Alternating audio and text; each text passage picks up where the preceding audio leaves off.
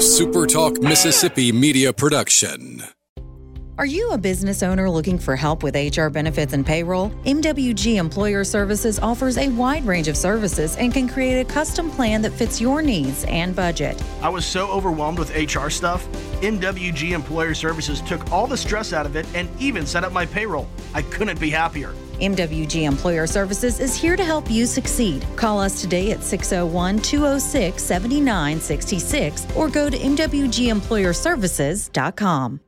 You're listening to Sports Talk Mississippi on demand, presented by Pearl River Resort. Escape to Choctaw, Mississippi and enjoy world class gaming, the Dancing Rabbit Golf Club, and Geyser Falls Water Park. Escape to Pearl River Resort.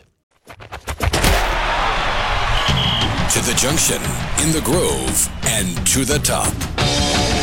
This, this is Sports Talk Mississippi. On your radio and in the game, right here on Super Talk Mississippi.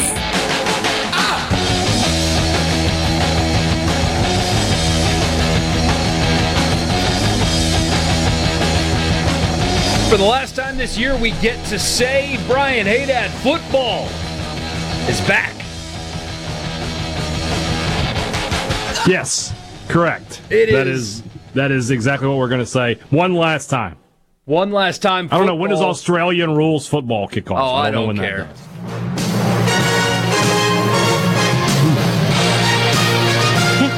Excellent theme song here. It is, it is outstanding. Chiefs, Lions tonight, Arrowhead. The surging Detroit Lions. A lot of people are high on them. Yours truly. Also, I'm buying into Dan Campbell in a big way. At the Chiefs, no Chris Jones, although apparently, reportedly, he'll be up in a box for the Yeah. Super Bowl uh, banner unveiling tonight. So he'll be at the game, just not in the game. Yeah. And possibly Travis Kelce is going to go through a workout this morning, see how he feels. But frankly, it would be dumb to rush him back for a week one game. So I don't think you're going to see him either. It would. It would, unless he just goes out there and he's like, you know what, I'm good. You know, if it's like, eh, I could go, that's probably not going to be good No, enough. no. There's 16 more of these, Travis. You just you hang out and enjoy the uh, unveiling of the Super Bowl banner. But that's right. NFL football is back. This is one of my favorite weekends of the year. We have that debate often. You know, what's the best sports weekend of the year? You know, sometimes we get votes for rivalry weekend. We get votes for uh, NFL wildcard weekend because all the stuff going on at once. uh, You know, Masters for some people, whatever it is. This is a sneaky great one because it- it- all of our football is now back officially, and it's for the first time in months you get to be a couch potato. I, I mean, so you got the game tonight, you got to go to work Friday. Sorry about that. But then Saturday, with a great slate of college football games, you wake up, you watch football all day, you go to bed after the Auburn Cal game ends around midnight. You wake up, you take a Pedialyte out of your kid's closet where you store them. Ask me how I know that that, that is a thing that Yes, you do. that's where it goes. and Where uh, it goes. better than Gatorade, so much better. Anyway, and then on Sunday, Yeah. you go to church, you come home, and you sit on your couch and do it all over again. Football is back. I'm Michael Borky. He's Brian Haydad. Be a part of the show. We'd love to have you. Six zero one eight seven nine forty three ninety five is the text line. Yes, our part time employee is off again today. He will be back tomorrow. Maybe. Yeah, you know, You never know. you know how music I don't know what the golf courses are like up there in Syr- Syracuse. So. I'm sure there's good ones nearby. I mean, New York's got a couple of uh, courses that host majors outside of the city, of course, but uh, so he can fly into New York City, play that, and then jet up to Syracuse. I guess I don't know. But um, eh, Richard Cross is like your favorite artist came out with an album, and on one of the tracks, there's featuring whoever. So, like a new Drake album, Drake featuring Snoop Dogg is the third song of the album. This is Sports Talk Mississippi featuring Richard Cross. So, like back in back in back in my day, like if a hip hop album, if a if a single said featuring Timbaland or featuring Nate Dogg, automatic hit, right? Like if you had, it doesn't matter who the first rapper was. If it was featuring Nate Dogg, you were going to listen to that song. Same thing. Sports Talk Mississippi featuring Richard Cross. I like that. He's the Nate Dogg to you and I being Snoop Dogg and Dr. Dre. For sure. So uh, we'll talk about this game tonight a little bit more. We will make our picks, division winners, stuff like that. Talk a little NFL today with Luke Johnson, the not the Southern Miss version, the Saints version that covers the Saints. Get ready for uh, Saints Titans on Sunday. Got a lot of foot, college football to get to and more with you. I want to start with this though, because I think friend of the program Andy Staples is spot on right now. So Tez Walker, the transfer wide receiver at North Carolina, was denied his eligibility again, and I think he should be able to play. I think the NCAA with this decision is demonstrating the complete uh, lack of empathy for student athletes, the same people that they are supposed to protect. It's a bad decision. Uh, he when he was at what was it North Carolina Central, they didn't have a season because of COVID when everybody else played, and so he transferred out because they didn't play football there. And because of that, he's getting denied eligibility at North Carolina. I think that is a bad decision. However, Mack Brown released a statement and he is hot about I mean it's a long statement. I'm not going to read it to you because it would take us two segments. He is long-winded and he is mad and Mack Brown needs to shut up. Because Mack Brown at one point called the transfer portal out of control. So if you are going to scream and cry about how there's no regulations and the portal is out of control, you cannot then turn around and complain when the organization actually enforces its rules on it. Can't do it. If you call it out of control and they control it, you can't be mad about them controlling it. It's really that simple. That being said, I uh, fully expect Zach Arnett to have to write a similar statement uh, in the coming weeks. I, but I've never heard Zach Arnett complain about the portal being out of control. So if, if I haven't. If if he's yeah. hot, then good. I would love to. Hear. You're good it. with that. Yeah. Yeah. That's one of those things, right? It's like if you complain about X, then when when X happens, you, what can you do? So, but at the same time, it's it's kind of it, this is one of our favorite things to say. You know, two things can be true at the same time. Mack Brown is both wrong and right at the same time. Yep. One hundred percent. Because you're right, he did complain about the transfer portal and this, that, and the other. But by that same token, he's totally correct that Tez Walker should be allowed to play this year. So yeah, he uh, he should. Adam and Monticello, Adam, I don't, I just don't believe you. I, forgive me for calling you a liar on statewide statewide radio. I don't believe you when you say who is Snoop and who is Dr. Dre. I don't. No, no, no, no, no, no, no, no, no, no, no. You're, you're misreading that. He's asking of you and me, which one of oh, us is Snoop and okay. which one of us is Dr. Dre. That's what he's. I, I don't think. Yeah, everybody knows who Snoop and Dr. Dre are. You're Snoop. Snoop's, uh, Snoop's funny. That is correct. That's correct. Yes, I am. I'm Snoop Dogg, and you are. You know, you're Doctor uh, Doctor Borky, Doctor Doc, Doctor K. Borky. I don't know. I can't make it work. I'm trying. I can't make it work. You've been here longer. You know, this, this, yeah, this, this is your thing. That, that, my dumb moment just got out of the way early. We, we just got that out of the way. It's going to be nothing but intellect for the rest of the show. Um, yeah. We get this message. Maybe Brown is right on the fact that it's out of control because the way the NCAA is handling it. I think he was right from the get go, and this only proves that. But if he was right from the get go, he is now mad that a player can't transfer twice without having a degree, and he's mad about it. He was mad about there not being rules, and now he's mad about there being rules. You can't. That, that, that's hypocrisy, is what it is. It, it's only. It's like this happens in politics all the time. We, we completely just are, are, to, are overly hypocritical with politics.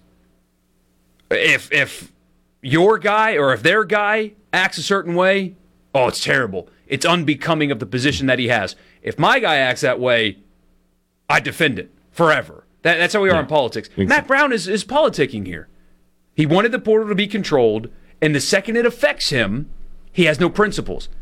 I, I just I don't like non-principled people, and I like Mack Brown a lot. He's doing a good job. Seems like a really nice guy, but in this case, he's wrong. And yet, he's right. He is right.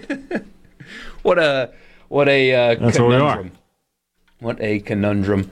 Donald in Oxford, the portal and NIL, NIL are out of control. Makes college football not as fun anymore. Rich get richer, poor get poorer. That has been. People say that, and that is not how it's working. Did you watch Clemson Duke No. the other night? Do- Donald in Oxford is a state fan. State finished with nine wins, ranked in the top 20 last year. How did they get poor? He said it makes it in the- easier in to skip port- a game like State Arizona. Why? Why does NIL make you want to skip that game? What about it? Put it, I don't understand. put it on the list.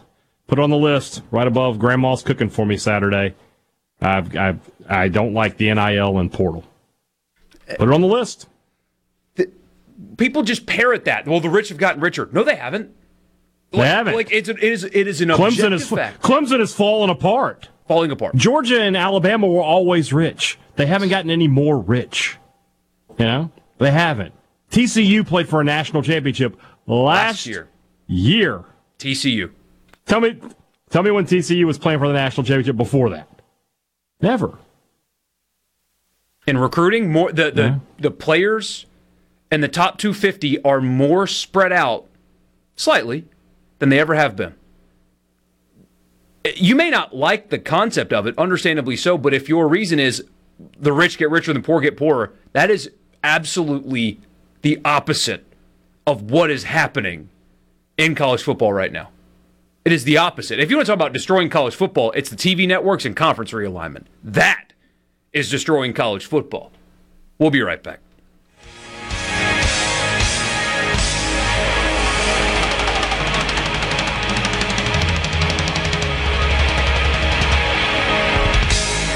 To Sports Talk Mississippi Are you ready? on the Super Talk app, supertalk.fm, and always on your local Super Talk Mississippi station.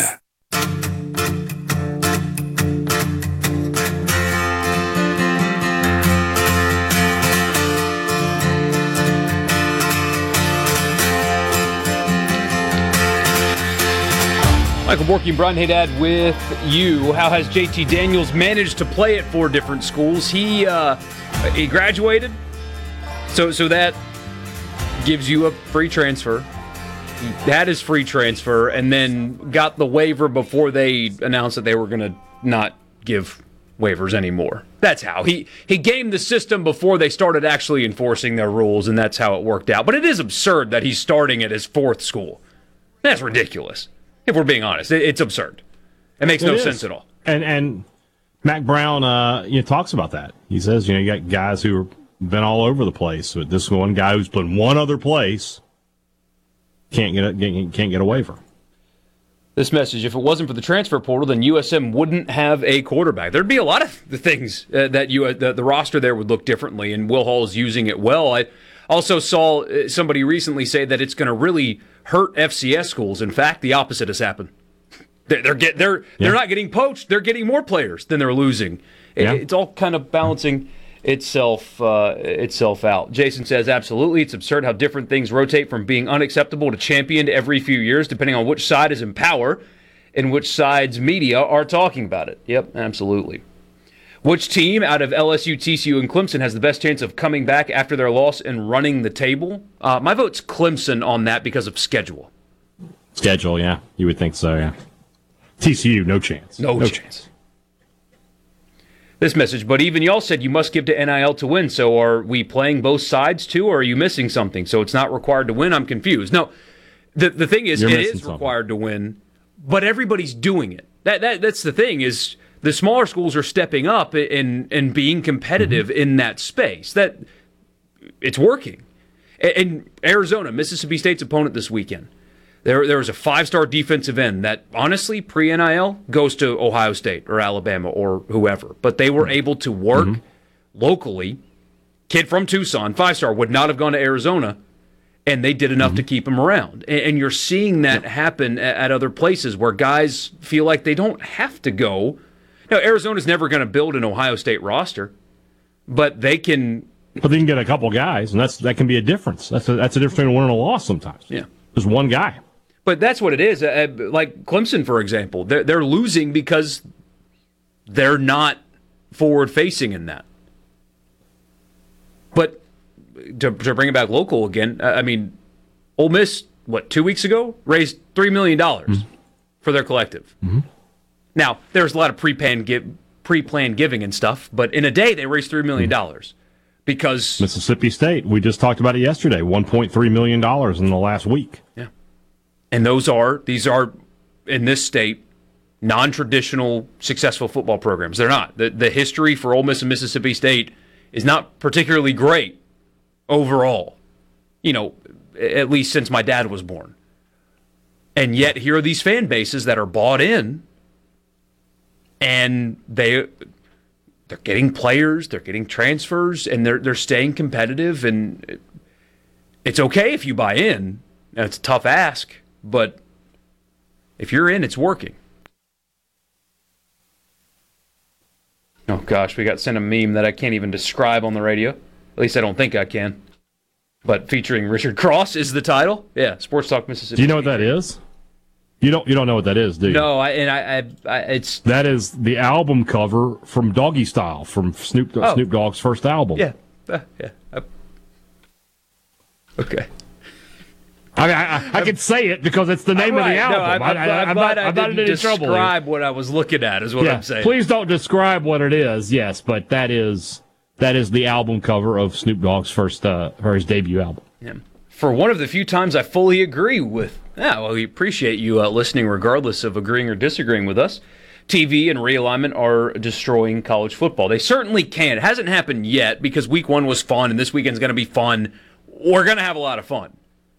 But if something does lead to a demise, it's the super conference idea and it's the television networks destroying conferences. Th- that will ruin what we love far faster than the players getting some cash. I promise. Because the players getting some cash still allows us to have what happened with Duke and Clemson. That still exists. Mm-hmm. The players getting cash still allows us for Texas Tech going up to Laramie and losing to Wyoming and them storming the field after a double overtime win. This is trending towards those games not existing anymore. And that to me is a problem. That's far worse than. Yeah. At least I at least I think so. Yeah. Did not know this, Russ. Isn't it wild that LSU has never played Grambling before this weekend? But speaking of that, uh, there was enough that, yeah. pushback and blowback on the no fires on campus this weekend because it hasn't rained in forever and I'm everything's dry. They're going to let them have it. So by God, if they start a campus fire, they're going to have their gumbo. You can't you can't not have that at LSU's campus. That's how they tailgate. They they are live fire, cookers, and everything else tailgate. Six zero one eight seven nine forty three ninety five. Uh, how excited are you for this NFL season? What what stands out to you the most as it gets started tonight? You know, my, my level of anticipation and excitement for the NFL is kind of the same every year. It's based on how good I think the Saints are going to be. If I think the Saints are a train wreck, I, I, I could in the NFL, it's great, but I, I'm just not that over overwhelmed by it. I think the Saints are going to be pretty good this year, so my excitement level is higher. Um, also, I got back into fantasy football this year, so I have reason to watch and pay attention to the other games more so than I have in years past. So I, I would guess I would go out and say that my excitement level for the, I mean, in reality, you know, most years past, I, I would watch this first game and just be like, eh, you know, it's on. I'll definitely pay attention to it, but it's just on. Mahomes is my quarterback. I'm locked in. Yeah, it's a good pick. That's a, yeah. it's a heck of a pick. I'm really looking forward to the Saints season. And this is the beauty sometimes of fanhood.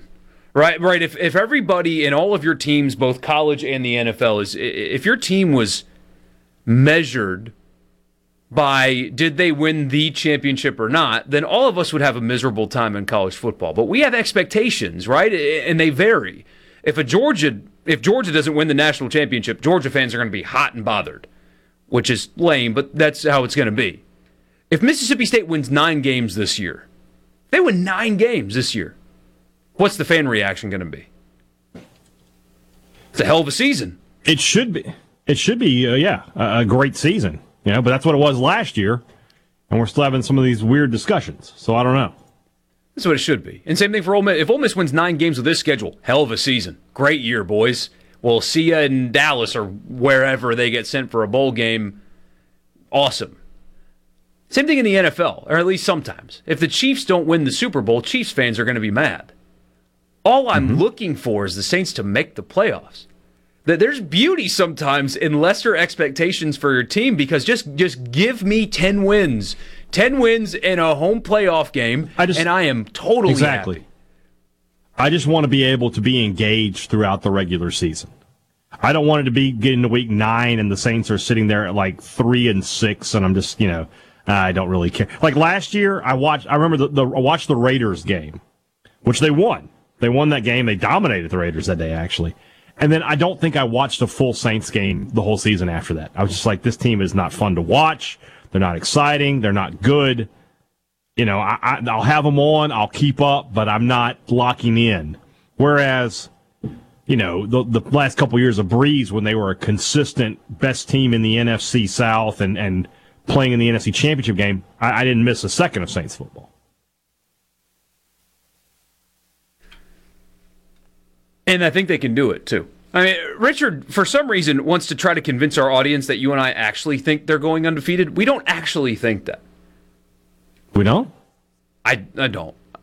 T- ten, no. 10 and 7. I, it, 10 and 7. If they were something like, I, I think they'll be like 11 and 6 when it's done.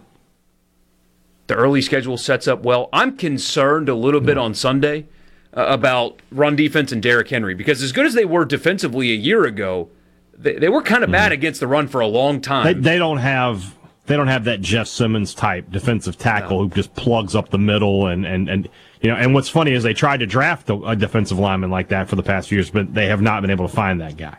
And the the one they did this year is a rookie, and the, yeah. the, the guys they signed in that spot are good rotational pieces. And what can good rotational pieces do against that Titans rushing attack? I, I don't know. I'm, I'm a little concerned about Derrick Henry having a field day. Uh, and once you get him to the second level, as good as Demario Davis is, shout out Brandon, Mississippi for that product. If if you're getting kind of beat up on the interior, there's only so much a guy like him can do. So interesting game. I mean, favored in it you would think they should win that game at home. More explosive offensively. You think? Yeah, I don't know what to make of the Titans. Like, I love Henry. I love Simmons. I, I, I, you know, they got a couple pieces, but eh. No, the quarterback. You know, they, don't have the elite quarterback. That's where that's what the NFL is all about. Yeah. Six zero one eight seven nine forty three ninety five. We'll uh, give our division picks when uh, when we come back. Sports Talk Mississippi in the Pearl River Resort Studio. We'll talk more Saints at the top of the four o'clock hour.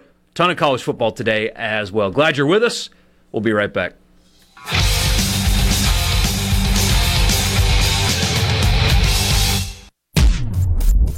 Sports Talk Mississippi, your new home for exclusive sports coverage here in the Magnolia State. Let me put it to you this way.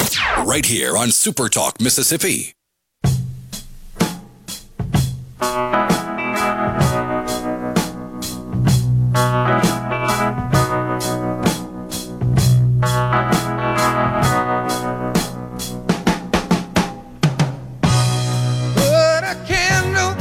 Michael Borky, Brian Haydad. We get this question on the text line. How long can Henry last? That dude is a beast. Uh, trying to compare him to other running backs in longevity, I think, is a fool's errand. He is as different physically. In, my lifetime, I'm not going to go all the way back to, to eras that I didn't get to see, but in terms of endurance and physicality and size and speed, there's nobody like him.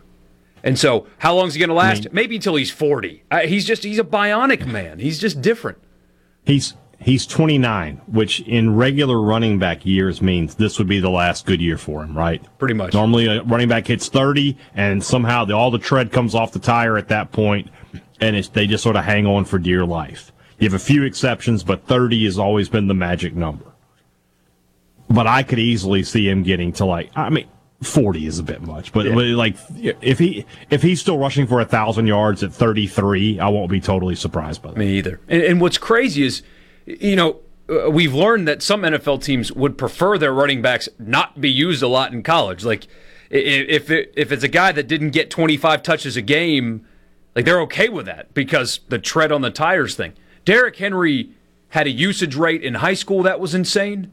And Nick Saban ran him and ran him and ran him and ran him. And you would think with all of the just the beating that he took in college and the beating that he's taking in the NFL that he would slow down. And watching him at his size outrun defenses, it's almost comical. Like there's no way yeah. you should be that big and that fast at the same time. Derrick Henry carried the ball 1,397 times in high school. So in four years of high school football, he carried the ball 1,400 times. I mean, that is that is an un that is an unbelievable number. You know what's crazy is uh, him in short yardage, like really short yardage. Uh, they say, you know, he's not good, and you would think with that size he would be. But because he's so big, it does take him a little bit longer to get going compared to other running backs. But when he does get going, it's special, but short yardage, he's not that great. And also, last year, I know the Titans changed up things offensively in terms of play caller this year. Saw this stat the other day. With Derrick Henry, you would think that the Titans would use play action how often? Often. Like all the time, I mean, right? You know. Yeah. Their play action rate last year was among the worst in the NFL. They never That's once tried. Uh, uh, they they did. They rarely use Derrick Henry as a decoy to draw the defense in to throw it up over the top. Like these Mike Vrabel's great coach, and these guys are worth so much money, and they get to where they are because they are accomplished and successful and, and smart with football. But doesn't logic just take over and say, "Hey, wait a minute, we've got Derrick Henry, and defenses are terrified of him. Let's pretend like we're going to give him the ball once." To and throw it over the top. Like that just seems like football 101 to me. And the Titans were among the worst in the league in using play action. Explain that. I mean, I, I can't explain it, but I can show you that the Titans weren't as good last year as everybody thought they were going to be. So, you know, the Titans do some things I can't explain. The whole AJ Brown thing, uh, I, I, can't, and I, I don't, I don't get some of the things the Titans do. I'm really surprised that they, they, they offered Simmons the big deal. I really thought they were going to play hardball with him as well. Who's winning their division, by the way? Let's do this quickly. Uh, we are. I mean, it's NFL day. We are actually here, but the AFC South will start their Colts, Texans, Jags, Titans. Who wins that division? Yeah, I kind of agree with what John Harris was saying yesterday. At this point in time, you kind of have to pick the Jags, right? Every everybody else is is sort of in rebuild mode at this point. Uh, yeah, I'll, I'll, take the Jaguars to not only win the division, but you know, last year they won the division, but they were like the worst team in the AFC to win a division. This year they'll be pretty good, I think. I like the Jags as well. AFC North: Ravens, Browns, Bengals, Steelers. Everybody loving on Joe Burrow. I'm actually, uh, I think the Steelers are going to win that division. Kenny Pickett has apparently taken a massive step forward, and I think this Mike Tomlin and the Steelers are going to get it done. Ah, it's such a tough division, right? There's three great teams. Yeah. Yeah, I pick the Ravens, you can pick the Bengals, you can pick the Steelers. Obviously, the Browns are, are not there. I, but I, I just feel like, you know, I like to go with the best quarterback, and that's Burrow. Uh, he will be the next highest paid quarterback in the NFL. So put me down for the Bengals on this one. A really interesting division this year, and you haven't always been able to say that. The AFC East, Bills, Dolphins, Patriots, Jets. I'm going to stick with old reliable here and go with the Bills until somebody knocks them off. I, I, Josh Allen is still the best quarterback in that division, even with Aaron Rodgers coming in. Um, plus, it's the Jets; they're cursed. Something will happen. Yeah, uh, offensive line issues all throughout training camp. Uh, not really a great sign. Uh, when and Aaron Rodgers is really good in the pocket. Like he's athletic, man. He Aaron Rodgers is not Tom Brady in terms of athleticism. Now, Brady was smart mm-hmm. and good in the pocket and got the ball out quick as well, but escapability, even at his age, Rodgers much more athletic uh, than Tom Brady. Yeah. But still, no behind that offensive line, no shot. I'm with Buffalo as well. The West, uh, not interesting division at all, but here it is Broncos, Raiders, Chiefs, Chargers. You got two really good quarterbacks in that division, though. You do, but one is got the better team around him, and I, I believe that uh, Chris Jones will, will be a Chief and, and, and be back on that field very soon. So give me the Chiefs. NFC North, Bears, Lions, Vikings, Packers. I think the Vikings probably there. I just I, you know can't trust uh, Jordan Love. Don't know enough about him. I'm not gonna. The Bears know, and the Lions are like more cursed than the Jets. I just I just can't I just can't break, make myself say it. You know? I, am they're all, a good team though. I I'm all good in team. on the Lions. I, I I'm I'm completely bought in. I, I think Jordan Love is a clear drop off from that of Aaron Rodgers. And Kirk Cousins is not going to play every game at one o'clock. And they were kind of fool's gold last year. Won a lot of close games. Good team, but yeah. Uh, NFC East, Cowboys got bad injury news today on the offensive line, as is tradition. Congratulations, Dak. Your guys haven't stayed healthy since 2013. Um, Cowboys, Giants, Eagles, Commanders.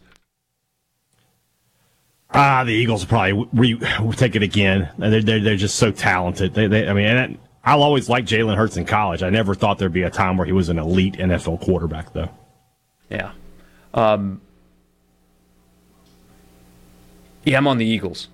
Uh, the NFC West, huh? Cardinals, Rams, Niners, Seahawks. Cardinals are tanking, by the way. So the Cardinals are tanking. They're out. The Niners are, are an e- easy pick here, in my opinion. They are a wagon, and then the NFC South, the Saints are going to win the division and black and gold to the Super Bowl, all that good stuff. So, correct. There, uh, there it goes. Uh, happy that the NFL. Who's, start- your, who's your AFC champion? I, I have to do it. It's the Chiefs again. This is the Bills' year. I hope so. I like Josh Allen and McDermott a lot. I don't like the Bills, but that's that's my pick there. And, and, and, if I'm being honest with the with the NFC, I mean I want the Saints to do that, but I won't be surprised if the Eagles are back in.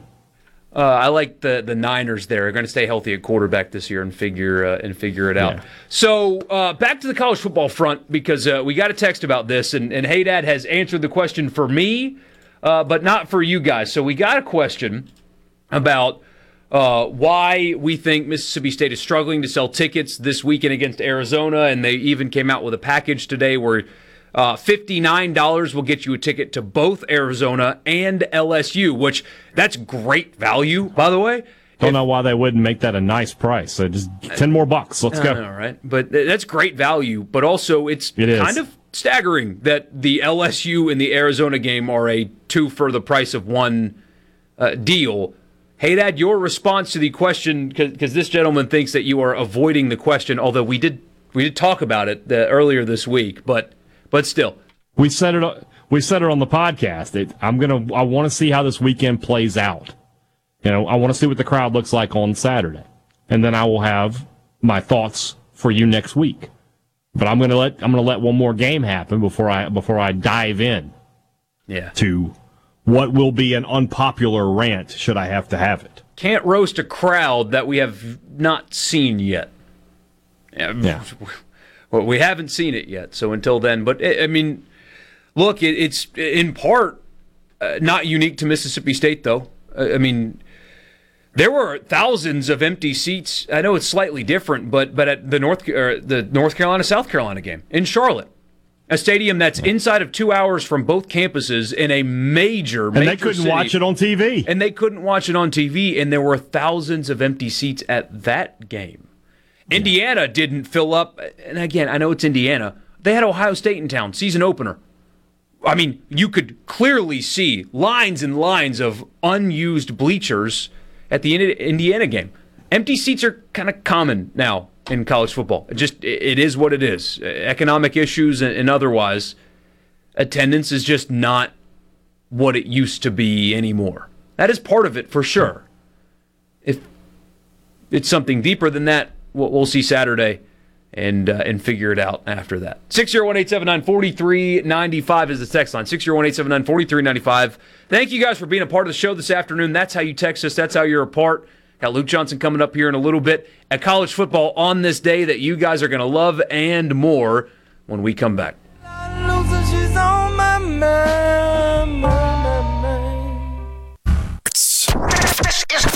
This is Sports Talk Mississippi. Sounds good. Mississippi.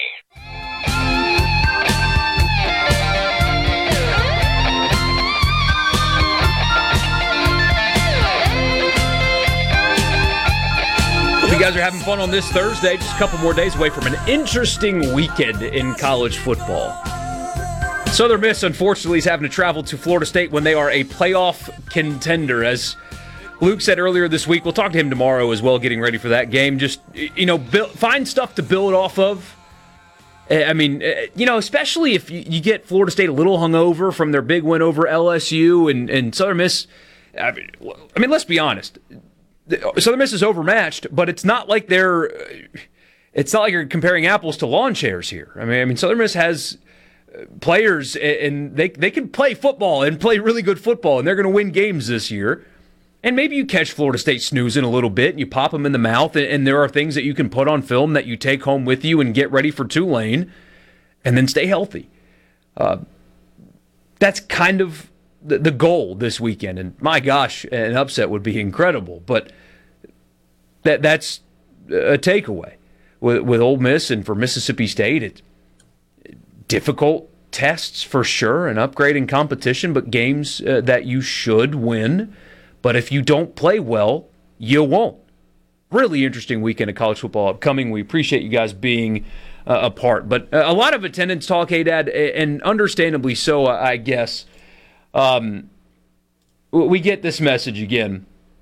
I have an idea why, but whatever reason on why people are not showing up, they are voting with their pocketbook and with their butts not being in seats. Beating up on a fan base isn't the answer.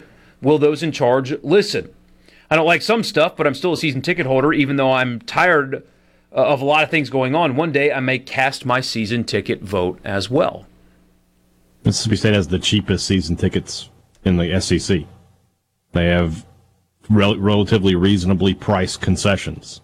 Um, and the, the hotel prices are terrible, but that's not something Mississippi State controls. So, like, what do you want state to do? That, there's nothing state can do about that. Their, their, their prices are already incredibly low. I mean, and it's not making fun. Uh, whoever decided this at Mississippi State is smart. It's a good idea. But you're talking 60 bucks for a Power 5 team and LSU. Not 60 for the one game and 60 for the other. It's 29.50 for the one game and 29.50 for the other. A Power 5 team who probably going to be a bowl team this year and LSU. And and yes, I know there are other costs that that are building up. Like I, trust me, I, I'm I am team fan on this. When, when prices are jacked up and they charge you fifty, uh, all, all this stuff. But Mississippi State, at least when it comes to getting in the door, are making it as cheap as possible for you to do that without being economically irresponsible on their end. I, have gotten a kick out of reading a lot of message board posts today. People talking about how much concessions and souvenirs cost when they bring the family. I'm just like, you know, my dad would just tell me no back in my day. I hate to be back in my day guy, but like, man, I might have gotten a popcorn and a Coke, but I certainly wasn't going to the concession stand and, and spending, you know, a hundred bucks. And we certainly were not going to go and buy, you know, a couple t-shirts and a couple hats and spend another hundred dollars or whatever it was there. That was, just wasn't going to happen. You can tell your kids no. You just be like, hey, we're going to the game. We'll get a drink. We'll eat before we get into the game and we'll have a drink and maybe you can get a popcorn or a hot dog, but we're not going to, you know, we're not going to go crazy. And, you know, you've got enough Mississippi State stuff at home. You don't need another t shirt. Be all right. Tell your kids no. I do it. Man, maybe that makes me a bad parent. I don't know. I'm going to clip that right there. Tell your kids no. I do it. That'd be a good. Uh, that'd be a good promo. Why say yes when it feels so good to say no? People got things to do. It's not the money. So is that a new phenomenon? Where where you just people got things, to, things to do on college football Saturdays. Okay, well that's fine as long as you admit that you're not a big fan of college football. Don't tell me you're a big fan of college football when you can go to the game, but you're like, nah, I got things to do. I just put it on the list. Things to do. Somebody says Ole Miss charges too much for everything. And you know, if attendance starts faltering, they, they need to, to they need to revisit that if if that is the case. Yeah. I look, uh, two things can be true at once. I, am team fan. I, I think that college football fans are being priced out of college football. It's it's ridiculous. But when you've got really compelling teams, both on your sideline and the one across from you, and also really accessible games from a ticket price standpoint you do kind of lose the, the the excuses do start going away a little bit. I don't blame a single person for not going to see Southeastern Louisiana or Mercer. I don't blame you. Spending a dollar to watch those garbage football games is honestly admirable. If you were a fan that went there, kudos to you because I wouldn't have done it. But what I will say is, you only get seven or eight of these days. Yeah. You only get you only get them. You know, it's not all this other stuff you can do any other day. But the, you only get these days. And so if, when I hear people who just want to say, "Oh, I love Mississippi State" or "I love Ole Miss," it's the big, it's such a big part of my life. Are oh, you going to the game? Ah, well, well, maybe it's not as big a part of your life as you think it is, which is fine. Yeah, totally fine. You don't. It doesn't have to be. It's totally fine. But don't hit me with, you know, we don't have fans, we have family when you when you can't be you can't come can't can't come see your family seven days out of the year. I don't know. Six year one eight seven nine forty three ninety five. We'll talk Saints football when we come back with Luke Johnson of the Advocate in New Orleans. Don't go anywhere. Sports Talk Mississippi. Sports Talk Mississippi. Your new home for exclusive sports coverage here in the Magnolia State. How do you like that? I love it. On Super Talk Mississippi.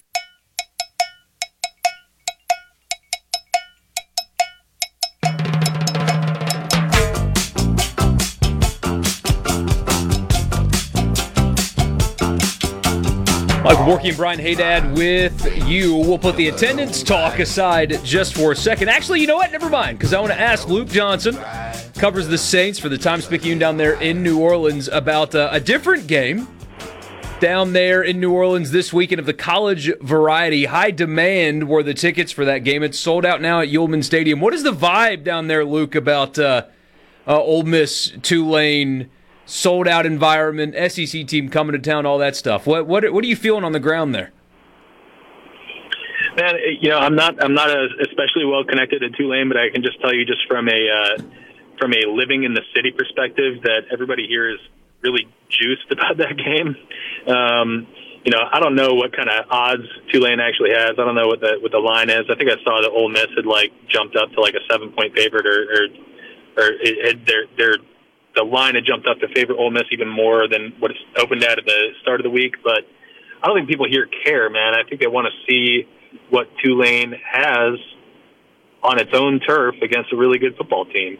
And, you know, I think that not only just the season they put together last year, but, um, you know, the way they finished it, beating USC in the Cotton Bowl, I think has it's made people believers in that program and Willie Fritz and you know some of the players they have here, like Michael Pratt, who I think is a legitimate NFL prospect. I mean, they, they've uh, they're excited around here, and I, I think they don't really fear Ole Miss in the way that you know maybe they would have you know four years ago. But let's turn the page to the Saints starting uh, on Sunday with the Titans. Uh, we, we talked earlier in the show uh, about uh, our concern a little bit about the Saints' rush defense uh, against Derrick Henry. Why should we not be concerned about that, or why should we be concerned about that? Yeah.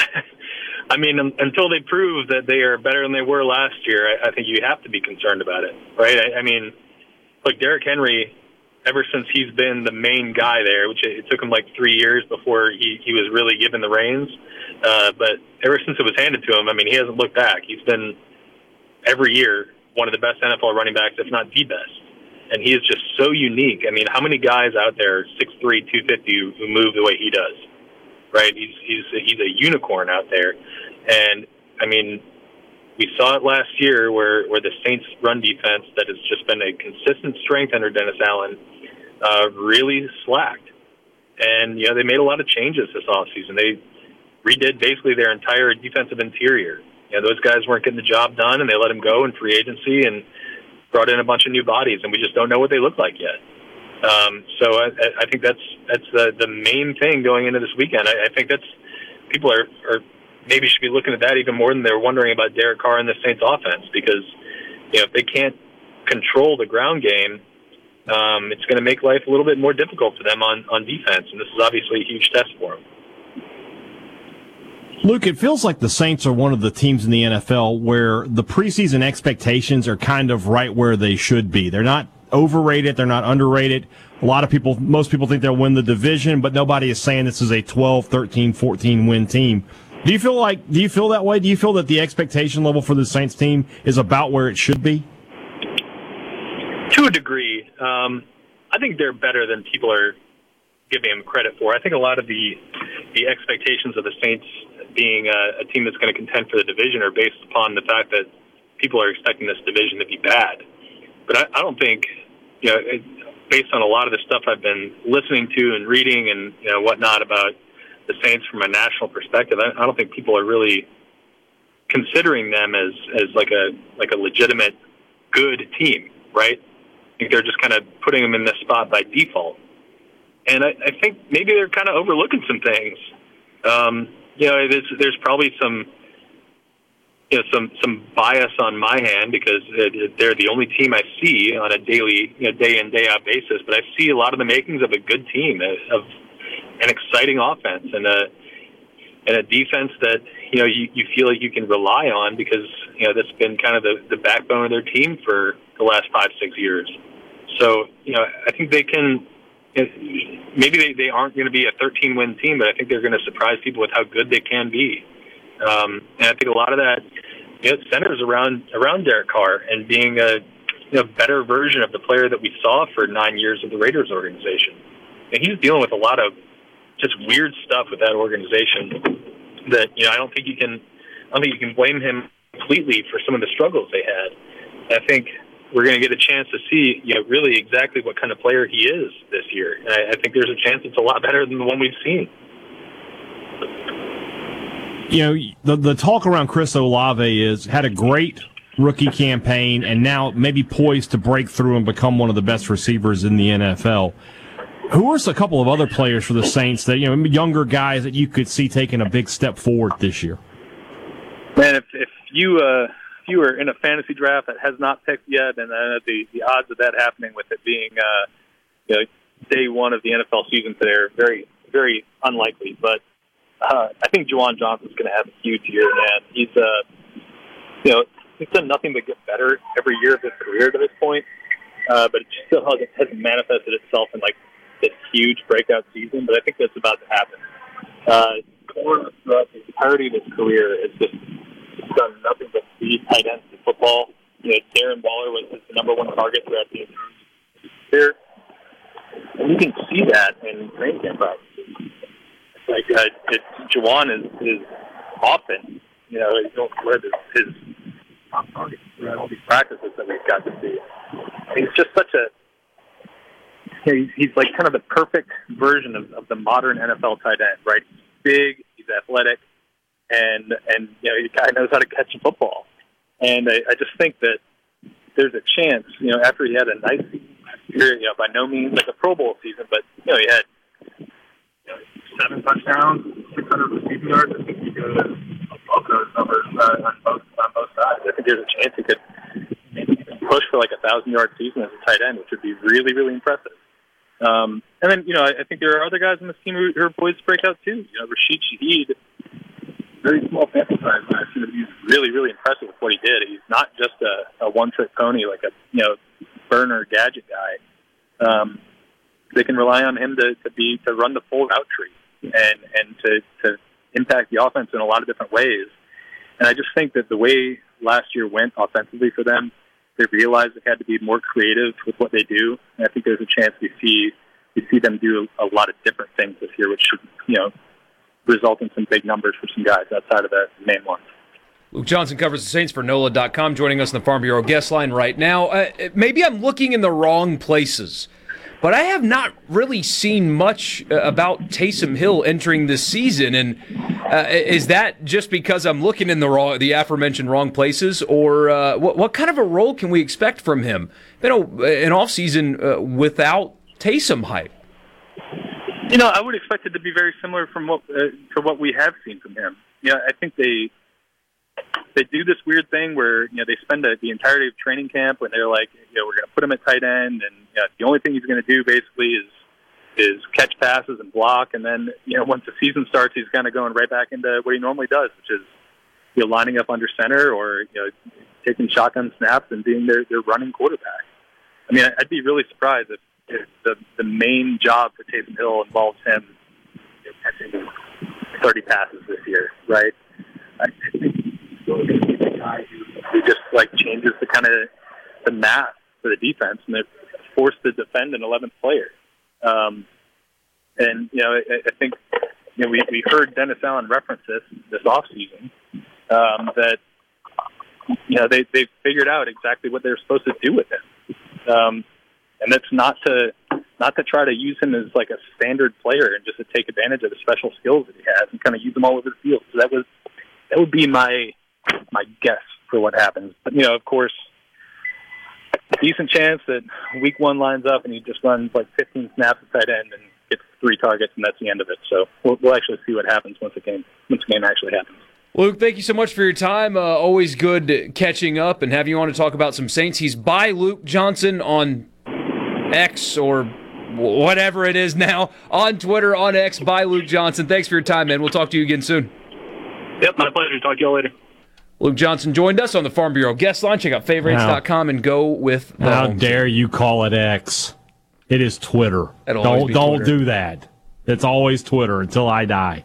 Uh, if you were looking for the Then don't fantasy call it whatever you advice. I know he was cutting in and out there, but he's talking about Juwan Johnson, a, a little known tight end who has had uh, apparently an incredible camp. He looked good in the preseason. He flashed a, a lot last year, but he's going to be a much Yeah. bigger focal point, especially now that Trautman's gone, of this offense. And so that's a, a really good late fantasy pickup, is what he was saying there. He's one of my favorite things to do there. A big college wide receiver that you turn into a tight end, they tend to pan out for, for whatever reason. So, I, the Taysom Hill stuff, I took Taysom in my fantasy draft, and I, that that that my whole thought process was. I remember we were in the draft. I was like, "Hey, uh, if a tight end throws a pass, do I get points?" And the commissioner said yes. And I was like, "Guess what time it is? Taysom Hill. It's Taysom time." so we'll see how that goes for me. Well, uh, we'll turn the conversation to college football, and I promise not attendance. We got a, a question about a game upcoming this weekend. We'll talk about that, and then we'll get into a little bit more of Ole Miss, Tulane, Mississippi State, Arizona as the afternoon goes on. A college football on this day as well that I just love that I can't wait to show you as well. Sports Talk Mississippi in the Pearl River Resort Studio. Don't go anywhere. Hey guys, what happened? What the heck are you doing? Sports Talk Mississippi on your radio and in the game. Sports Talk Mississippi.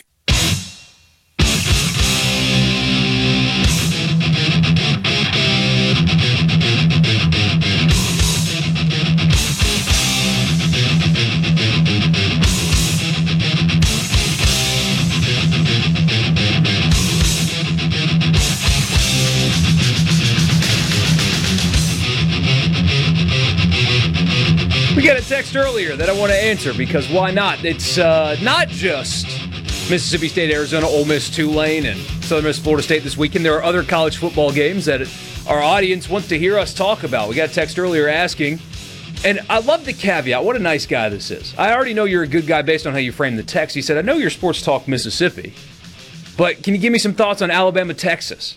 So, hey, Dad, big game this weekend.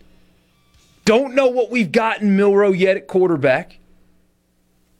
College game day, all the pomp and circumstance. Texas at Alabama. What do you think? You know, last year I think I mentioned this. Last year I thought this was going to be a, a walk in the the park for uh, for Alabama, right? I, I thought I think I predicted like forty two to ten. I mean, I was just all over Bama, not only winning this game but dominating it, and that didn't happen. And so it leads me to believe that that Saban is. I mean, no coach learns from his mistakes more than, than Nick Saban does. So I feel like he'll be ready. Uh, this game is in Tuscaloosa. And I like Milroe. I feel I'm getting the Jalen Hurts vibes with Milroe. I'm getting the, uh, you know, ah, well, you know, they could get this other guy and he's a better blah, blah, blah. And, and all this guy's going to do is win games. You can you can kind of feel it coming, and, and get that mobility. You know, that's what you need these days, and especially in that offense. So. I like Texas. I think they. I, I picked them to be a playoff team. This might be the only game they lose all year, but I think they're going to. I think Alabama's going to win. You know, I'm not going to say 42 to 10 again, but you know, something like 38 28 or something like that. I, 10 points plus, I could definitely see that. such a prove it game for uh, for for both sides here. Uh, I mean, Alabama's doing this redemption tour thing. I saw a uh, sports talk show in Alabama tweet a picture. They're doing a remote today, and on the table was uh, a, a graphic made that had an Alabama player that said "Redemption Tour 2023." It's like they won a, they won 11 games last year. What are they redeeming? But anyway, uh, loses both coordinators, loses a Heisman Trophy winning quarterback, the best defender in college football. Yeah, like yet you lose so much, and because of what happened last year, and not that they dared win the Sugar Bowl instead of a playoff game last year, but they did feel and look really human they could have gone seven and five, honestly, just as much as they could have gone undefeated. In fairness, mm-hmm. but we're going to see if if it's true that maybe Nick Saban is losing that fastball. Maybe they are coming down to earth as a program. We're, we're going to see that. We're going to find out really early with them, and we're going to find out Saturday. And on the same token, it's Texas. We're going to find out if Quinn Ewers is actually like a first round pick caliber quarterback, like some people think that he is there is no excuse for Texas at this stage under a coach to not be competitive with the best in college football. Will they be? Because they weren't last year. Will they be now? And then, oh, by the way, they're joining this league next year. Texas is back. Texas is back. This roster this time is actually good, and Sark's got it figured out. And okay, prove it to me. Prove it to me on Saturday night in Tuscaloosa because if you think you're the program that you are, even though you haven't won a conference championship since 2009, you go to Tuscaloosa and win. If you think you are what you are, you go to Tuscaloosa and win. I mean, that's yeah. If it's it's not like Tuscaloosa has been impenetrable, right? There have been teams to go over there and win in the last. I mean, Ole Miss has done it. Uh, LSU has done it. Uh, Auburn has done it. Obviously, yeah. Texas, yeah the I, the gap between Texas and Alabama is not so great that they can't win this game. I thought it was last year, and I was way off on that one. So, um, one of our texters says he thinks it's going to be a defensive battle. That I just don't see.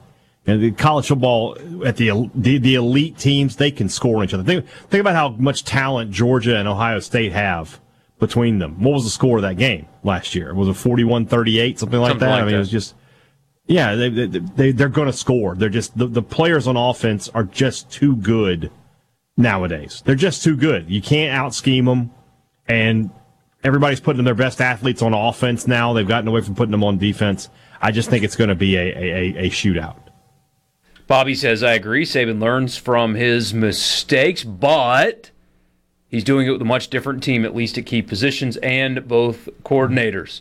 Jeff has a joke. He yeah. said, How's the writer's strike going to affect the NFL this year? Hardy har har.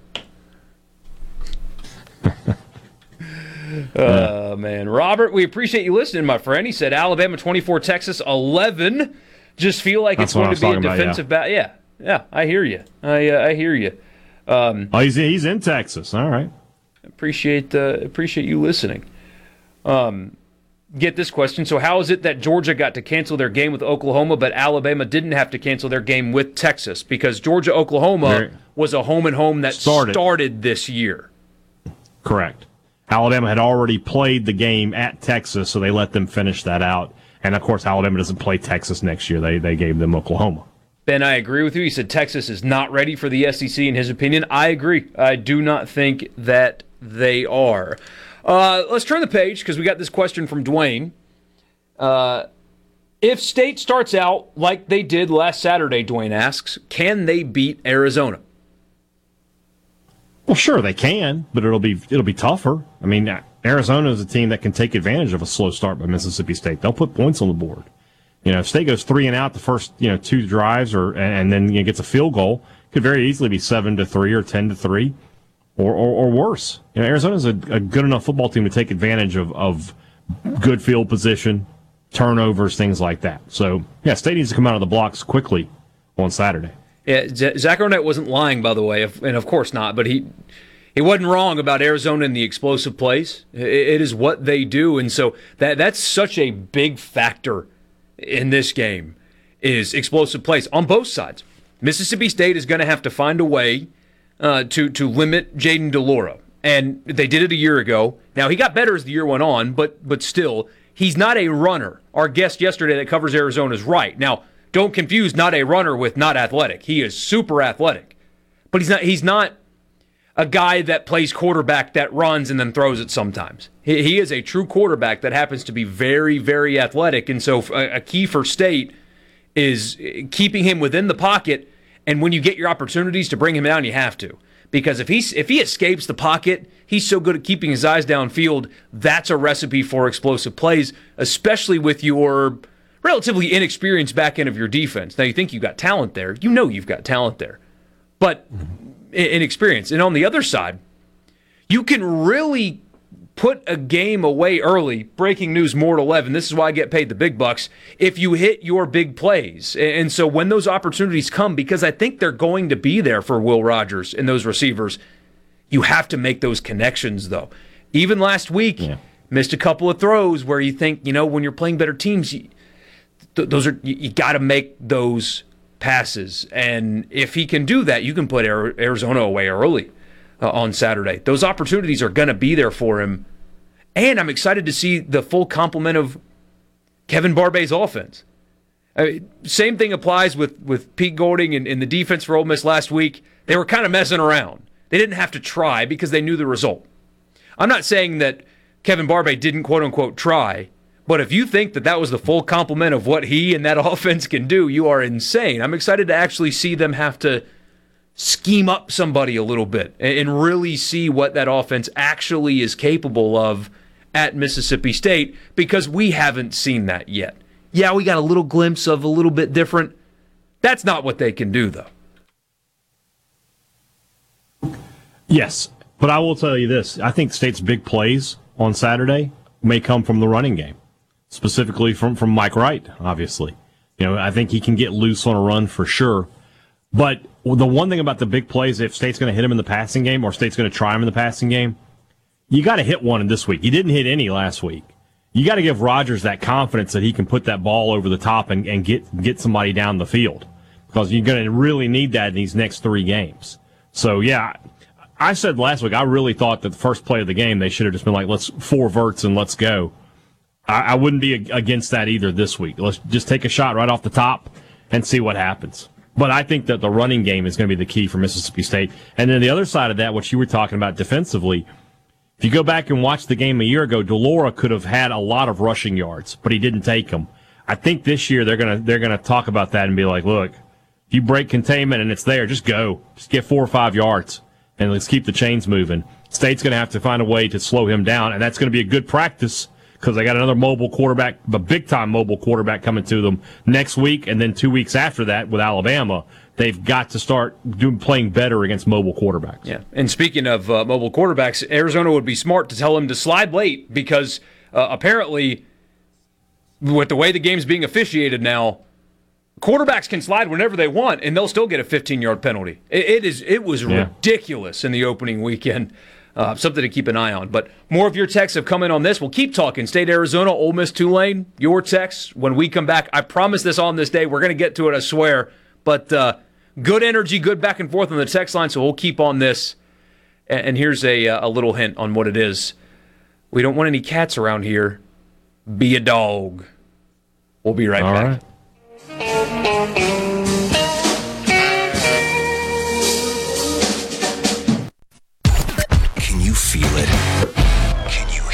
Sports Talk Mississippi. Yeah! On Super Talk Mississippi.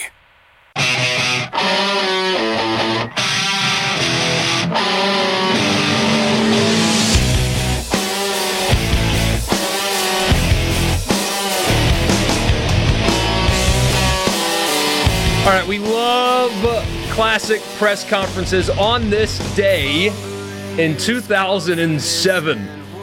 A legendary, not, not really a legendary coach, although David Bennett uh, was good in his time at Coastal Carolina, but he is mostly only remembered for this. Trying to get our two boys ready to carry them to golf tournament for practice, right? 12 cats live across the road. Our door's open. Screen's broke. We need to get a new screen door, but the screen's broke. So you can come in through the screen, but you can't get back out of it. I turn and look, there's a little kitty cat in our in our kitchen.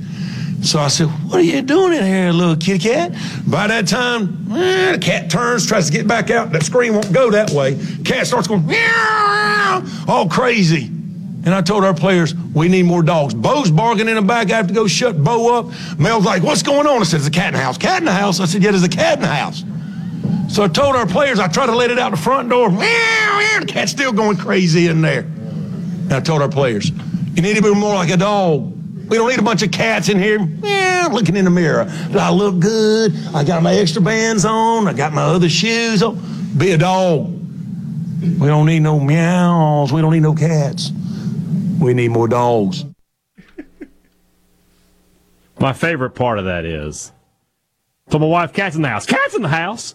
just, I just that cracks me up every time. He was good at his I don't time know why. at, It's just like, at uh, Catawba.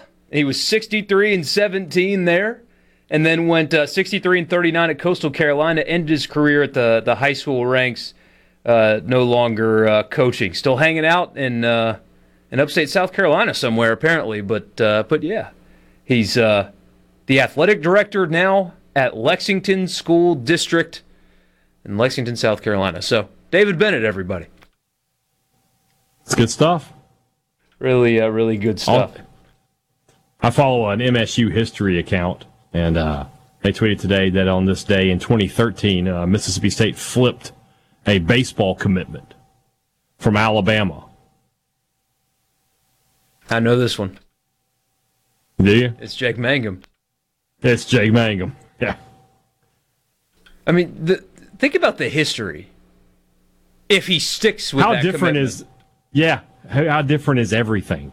I have no idea what the answer is, but it feels like it would be really, really different. And what's the reaction? I wonder, or what was the reaction? I wonder in hindsight when that happened. Probably just like, oh, cool, okay, Well, yeah, like great. yeah, nobody cared. I mean, because you think about it, in 2013, he would have been a ninth grader, tenth grader. Yeah, he's his freshman year was 2016, so may- maybe a junior. I don't know, but yeah, yeah. At the time, you're just like, oh, good pickup for Cohen. You know. yeah, By the way, that was one that that was what five baseball coaches ago, something like that.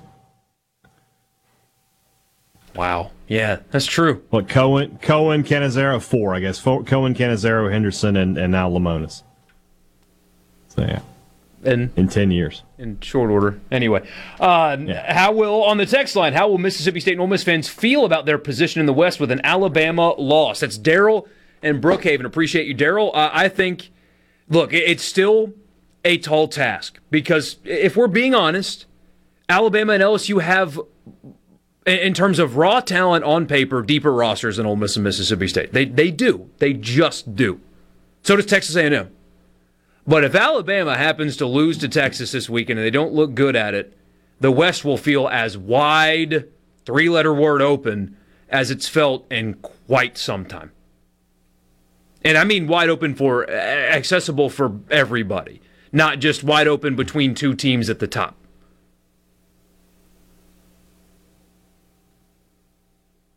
I feel. I mean, first off, you got to remember that I picked LSU to win the West, and I also picked LSU to lose to Florida State. So I'm good. I'm good on my prediction.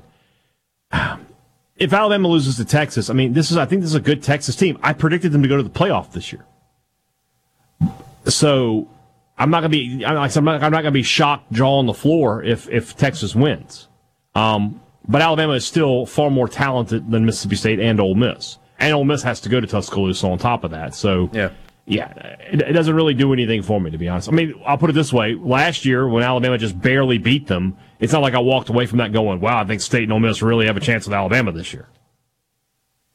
Chris Madison says, What's the latest on realignment of the West and the East in the SEC next year with Texas and Oklahoma coming in? Very simple answer. They won't exist anymore. They don't.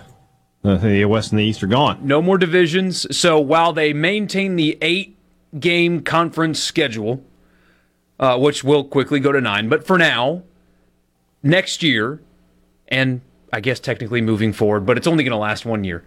Uh, you have one permanent opponent and seven rotating opponents. So Ole Miss and Mississippi State will play each other, and the rest of the schedule is filled out. I, I think they used like an algorithm, and so the theory is you will play at home and on the road of every team in the league at least twice in a four year period. So that's why they did that. And and how they determine who goes to the SEC championship, the two best records. If there's three teams with the same record, they go to head to head tiebreakers, stuff like that, just like they do in the NFL and basically, you know, every other sport. So yeah, divisions are gone. Enjoy them while they last because divisions are gone uh, next year. David says, book real it. quick. Go ahead. Real quick NFL note: uh, Travis Kelce out tonight versus the Lions. That Love the. Lions. Love it. They're going to lose now that I said that, though. Don't. Yeah, if, if I say I love the Lions, guys, don't go to the sportsbook at Timeout Lounge and, and follow my bets. Go to the sportsbook at Timeout Lounge, Don't place some bets. Don't follow.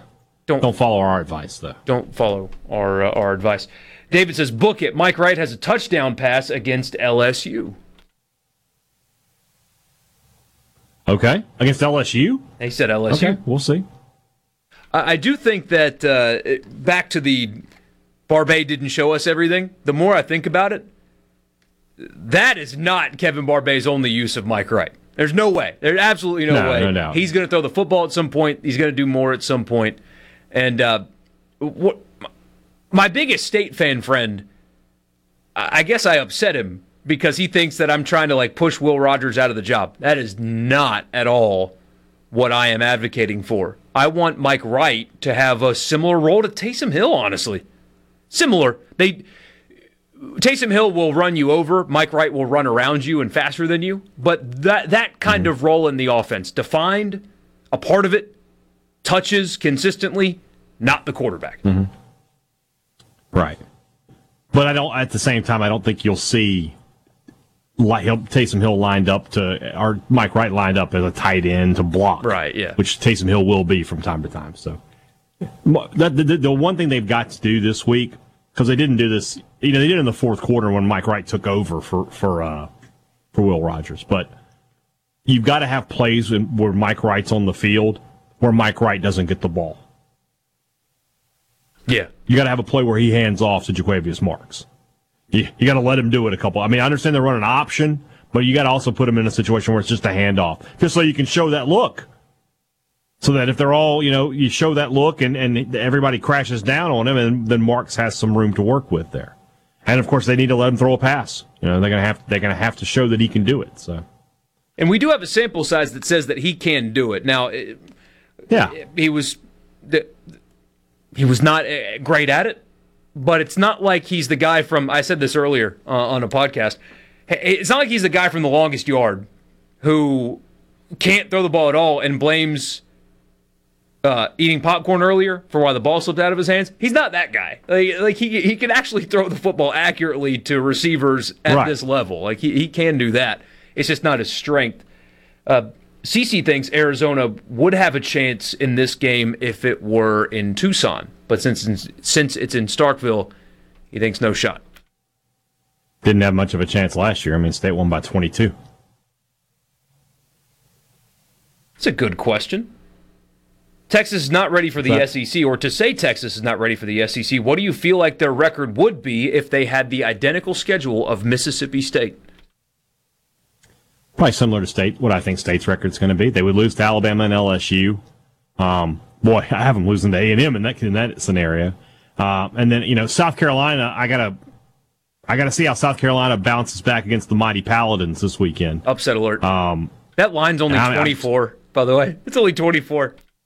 I mean that's not good. That's not good. Uh, they can't block anybody. But I mean something like eight and four, nine and three sounds about right. I think they would Think lose so. to Alabama and LSU, and they'd, they'd lose a, they'd lose another one and maybe two. I mean, they might lose to A&M. We had somebody ask us earlier, who in the SEC would we compare Texas to? And my answer was honestly, Texas A&M. Yeah, All the money in the They world a- in that state, underachiever. a talented underachiever. So A and M is a good example. Uh, Tennessee prior to this past couple years, Florida they're not as bad as Florida, but Florida has talent. Schools like that. Uh, what was better, that Coastal Carolina be a dog rant or Mike Gundy's "I'm a man, I'm 40"? I like the dog rant better because he wasn't it's more chastising a reporter. Right. Speaking of that, did you see this Nick Saban thing from yesterday? He apologized. Apologized to Well, he didn't actually. Okay. He, the words "I'm sorry" never came out of his mouth, but he did have. So if you missed this, uh, a reporter asked him a question on. Well, I guess we'll we'll talk about it when we come back. But long story short, Saban made good with a reporter, which you don't used to. You're not used to seeing. Lane Kiffin certainly hasn't. He tweeted about it. Celine Dion loosening up Nick Saban being uh, his new neighbor. Sports Gosh, Talk that was a mean thing to say. We'll be back. Okay, what we do next? Keep it moving, buddy. You can be a part of Sports Talk Mississippi. 888 808 8637 on Super Talk Mississippi.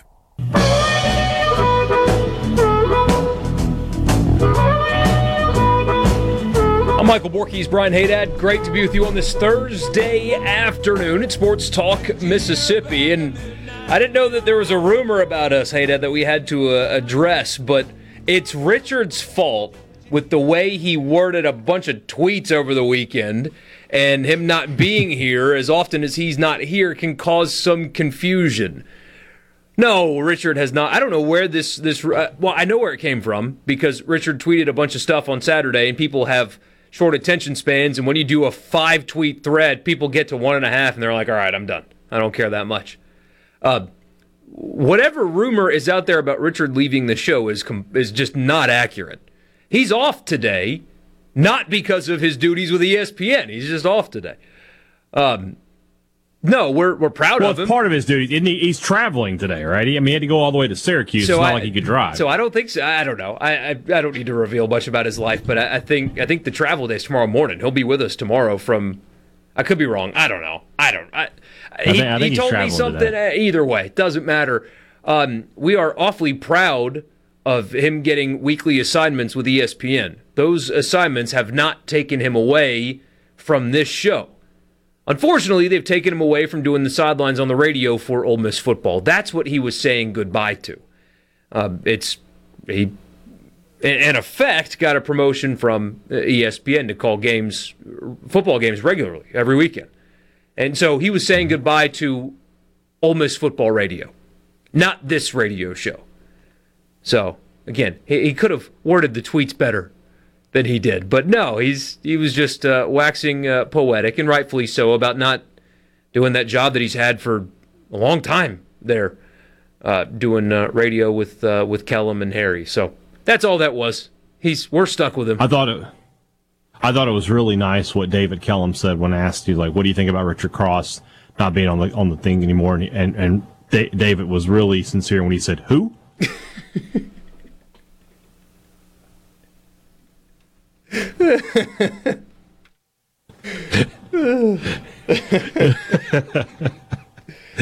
that uh, that got me. That uh, that actually There got you me. go. There you go. God. Uh, Lucas, I agree with you. He said, "Don't be shocked if Cal beats Auburn and Illinois beats Kansas. Both are underdogs." There's some there's some smoke around Cal and Auburn. I think Ralph Russo today, yeah, he he does a thing where he he predicts games between teams that aren't ranked, and he took Cal to win, and I was like, you know, I just I don't know. I don't know. I, I think what's funny about it is I really think Auburn's going to win like easily, but there's just a little bit of there's like a wisp of smoke around it, you know. You, you know how uh, sometimes life just works out in funny ways. Um, Ole Miss played at Cal after he resigned, aka Yeah. got fired, and Matt Luke had Yeah. to take a team to Cal, and they got beat that night. That should have been a Hugh Freeze loss, and that season would have gone much Yeah. work, uh, much worse if not for Matt Luke. He he, to his everlasting credit, you know, criticized making him the permanent head coach. I said at the time it shouldn't happen, and it shouldn't have happened. However, that season was going to be a disaster if not for Matt Luke. But that should have been Hugh Freeze's loss. And so maybe after all this time, he goes to Cal late, late, late on an early Saturday night and loses like he should have back in 2017. Yeah. Poetry Could in be. a way. Karma. That strikes that's us all. word. Yeah. Is, Yeah. Uh, is karma. Lee, this is actually interesting. And, you know, the, with the way things are trending, maybe you're right. He said it's not a foregone conclusion that the SEC goes to a nine game schedule. They will only move to nine. You are right about this. If ESPN pays more money, ESPN is hurting financially, not on the live sports side, but still. And just committed to an additional 74 million to the ACC. They also want to retain the NBA, and they're going to have to pay like triple for that. Uh, hoping to renew the college football playoff rights, I don't think they will offer the SEC enough to make it worth it. That is a possibility for sure. ESPN is, is Very true. losing money though on the programming side. They're not losing money on the live sports side.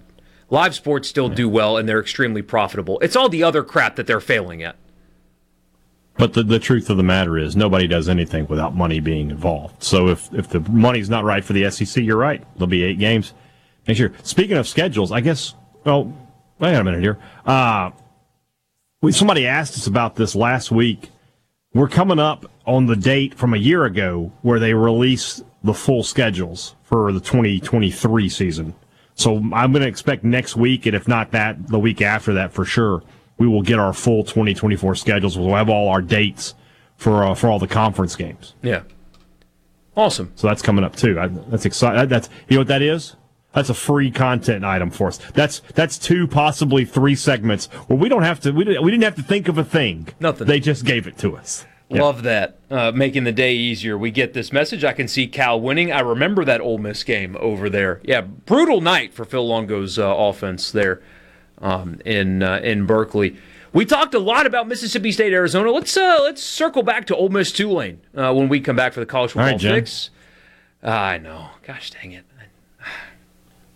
Circle back is a perfectly good phrase, It and is. it's it's been people. You can't do it now. Ruined. College football fix. Ole Miss Tulane when we come back.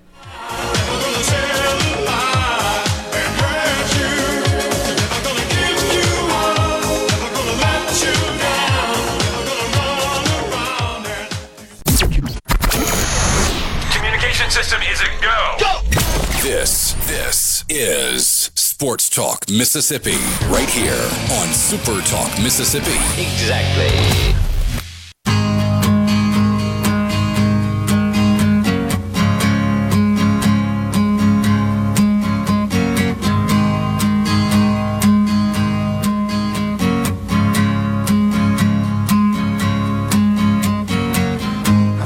Had a lot of fun so far today. Hope you guys have as well. It's Sports Talk Mississippi on a Thursday afternoon. I'm Michael Borky. He's Brian Hadad. Getting you ready for football this weekend. If you missed earlier in the show, we did spend a good bit of time talking about Mississippi State, Arizona earlier. If you missed that or our conversation with Luke Johnson about the Saints, NFL getting started tonight, any of that, this show is available for you commercial free wherever you get your podcast. Just search Sports Talk Mississippi wherever you get them and uh, subscribe. And if you like what you hear, leave a rating and a review. If you want Mississippi State only, Thunder and Lightning. If you want Ole Miss only, Rebel Report. If you want Southern Miss only, Eagle Hour, and you know the entire Super Talk network of shows uh, has a podcast. So if you like Gallo, but you're not up at 6 a.m. and you want to hear the early hour, Gallo's on there too. Just uh, search for him. So Sports Talk Mississippi podcast available for you. We're going to turn the page and circle back to Ole Miss Tulane for the college football fix. Circle back to your local Mississippi Ford dealer and turn the page on your truck. I'm kidding. No, the F 150, best selling truck in America for almost five decades. I know you're going to be watching your football this weekend, but hey, our teams get started a little bit later, so wake up. Go to your local Mississippi Ford dealer and test drive an F 150. Richard's got a nice new blue one. It looks really good. Honestly, I'm jealous. I'm jealous of his new truck because it's a Ford and it's an F 150. I want it myself, but he drove it off the lot before I could. Maybe you know it won't be long before it needs to be washed, and he'll go get a new one, It did rain last and night. And then you can go get it. Then you can get it used. Oh man, Richard literally supplies uh, the local Ford dealerships with used trucks. I mean, it's just he's the inventory. Sell to him and give it back. But there's a reason he loves Ford trucks so much. They are uh, the best. Test drive one today. So, talk Mississippi State, Arizona, Ole Miss, Tulane, different story on the road. Yulman Stadium sold out. Yulman, uh, by the way, there's fewer than a thousand ticket tickets available even on the secondary markets. The the people down there are are really jacked up for this game. What, what I'm trying to wrap my head around though is why you know people think that matters. And here's what I mean by that. Kind of said it yesterday, so forgive me if I'm being repetitive, but one, my guess is around a third of the stadium's going to be wearing red anyway. Ole Miss fans are are yeah. just going to be in New Orleans in droves. It's it's what they do. But if your concern as a fan or even you know as a coach or a player is, oh man, those people are really excited about that game. It's going to be a it's going to be a hornet's nest down there. You have road games coming up in two weeks in Tuscaloosa. You're in Jordan Hare. You're in Sanford Stadium in Athens, and you're in Starkville with the Cowbells. So, if Ole Miss is going to be an eight or nine win team, like people think that they can be, this should not be a challenge in terms of environment or, frankly, to some degree, even opponent. It shouldn't be that case. So I know they're excited. I had somebody earlier today, or was it yesterday, describe this game as Tulane's 2015 Memphis. And I thought that was a really good comparison because Memphis at the time was really feeling themselves. They were on a high trajectory as a program. The stadium was packed, and they beat Ole Miss that day. And I remember the, the thought from Memphis people after that was that's going to turn it, this win means so much. It's going to turn into something greater. They talked about joining the Big 12, all that stuff, and none of it materialized, and the program actually kind of fell into irrelevancy. But at the time, that was massive. And so it's a similar thing with Tulane down here. But again, if Lane Kiffin's worth $9 million, if Pete Golding's worth two, if Ole Miss is an eight or a nine win team, you go to Yulman Stadium and you win this game and you do it workmanlike. And if they don't, if they lose, then oh boy, but if it if it's where if it's 45-42 at the end of this game and it was a struggle and it was constantly back and forth and they couldn't get any stops and they had to be basically perfect on offense in order to secure this win, they're not what people thought that this team was. And I know it's week 2 hmm. and it's early and all that, but still if you are as good as you think you are, you win games like this comfortably, regardless of the location. I'm just trying to think of a, of a good example recently of, of State or Ole Miss playing a ranked group of five team. You know, State obviously went to Memphis a couple years ago and lost that game, but you know that was a very inconsistent Mississippi State team. They were seven and five. They could have easily been five and seven. They could have easily been uh, nine and three. I mean that that they that's they were just a up and down football team. Memphis was one of their downs. Um, 2019, State goes to New Orleans in the Superdome and plays Louisiana, and they only win by 10. That was a team they had beaten the year before, 45 to three. So you got a you got an idea that hey, this team's probably not as good as last year's team was. So yeah, and there's a lot of what uh, truth of what you say. I will say this, you know, and, and, and fans of schools like Tulane and, and Memphis and, and to a degree Southern Mississippi, they don't want to hear this, but the, these are the big games for these programs, right? An SEC team is coming to your stadium. You don't get that every year. They, when they say like, "Oh, this is their Super Bowl," this is what the, that's what you're talking about right here. So Tulane is going to have a mindset for this game that Ole Miss will not have, and for Ole Miss, it might become about survival. I think Tulane's a pretty good football team. Now they're not as good as Ole Miss. They're not. A, they're not an SEC team, but they're a pretty good football team. So I won't take an Ole Miss win that's close as as as a sign that it's just going to fall apart for the Rebels or anything like that. I get I get what you're saying, but I'm not going to be surprised if this is still a game in the fourth quarter and Ole Miss just pulls away late. Yeah, and and now uh, of course the questions loom uh, about Michael Pratt because he, I mean, he's spectacular. He, he is, and, what's so interesting about uh, Michael Pratt and, and how you can beat teams like this is if you can rattle them, right? You get to them early. I don't know if Michael Pratt's rattleable, if that's even a word. Uh, I mean, a savvy veteran, uh, accurate with the football. Prattable. He he's seen a lot already. I mean, he already has a win over USC. The the question though is health. I mean, how effective can he be if he, if he's not healthy because he's a good runner as well. I mean, he, he's a pass mm-hmm. first quarterback, but he's a good athlete, man, and and he can run. And you you got to feel that Golding's going to test that early. He's going to he's going to bring pressure and see what he can do early in this game. Because Tulane's been weird about that, and everybody's weird with uh, with injuries. They all are, uh, but he wasn't seen at the media viewing period at practice. Willie Fritz just really brushed off the question about it.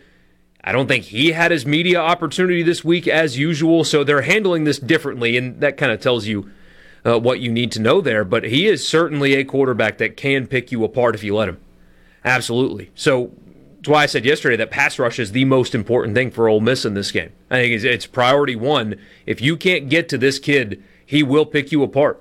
Uh, he absolutely will. Yeah. So, uh, what a big challenge uh, for this this Ole Miss defense to to kind of prove that they can because they couldn't last year. Yeah. Totally different scheme, all that.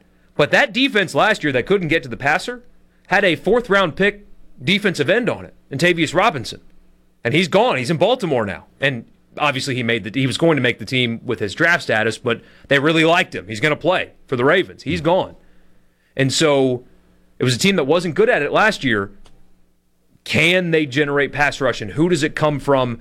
We didn't get to see what that looks like last week. We have no idea who or what it's going to look like because of what they did with Mercer. We're going to find out. And if they can't do it, yeah. it's a problem. And the only path for Tulane to win this game is a shootout, right? Tulane's not going to win this game 21 17 or anything like that. Ole Miss is getting points. That's going to happen. So, you know, Tulane has to be able to, to go blow for blow with Ole Miss. They have to be able to score. They, they need this game they need this game in the 40s.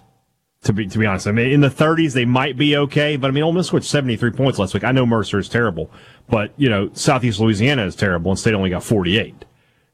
For, Ole Miss offensively is always going to be explosive under Lane Kiffin, so they're getting points. It's just can Tulane get points as well? Mm-hmm.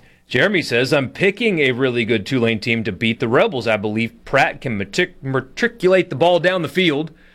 Uh, shout out um, Chris Berman on that with no problem. If he can do it with no problem, then uh, there's some quarterbacks coming up that will as well. Dave says this yeah. is a Tulane team that won 10 games last year, beat USC in a bowl game. You really think it would be an easy win for Ole Miss? I think they should win easy.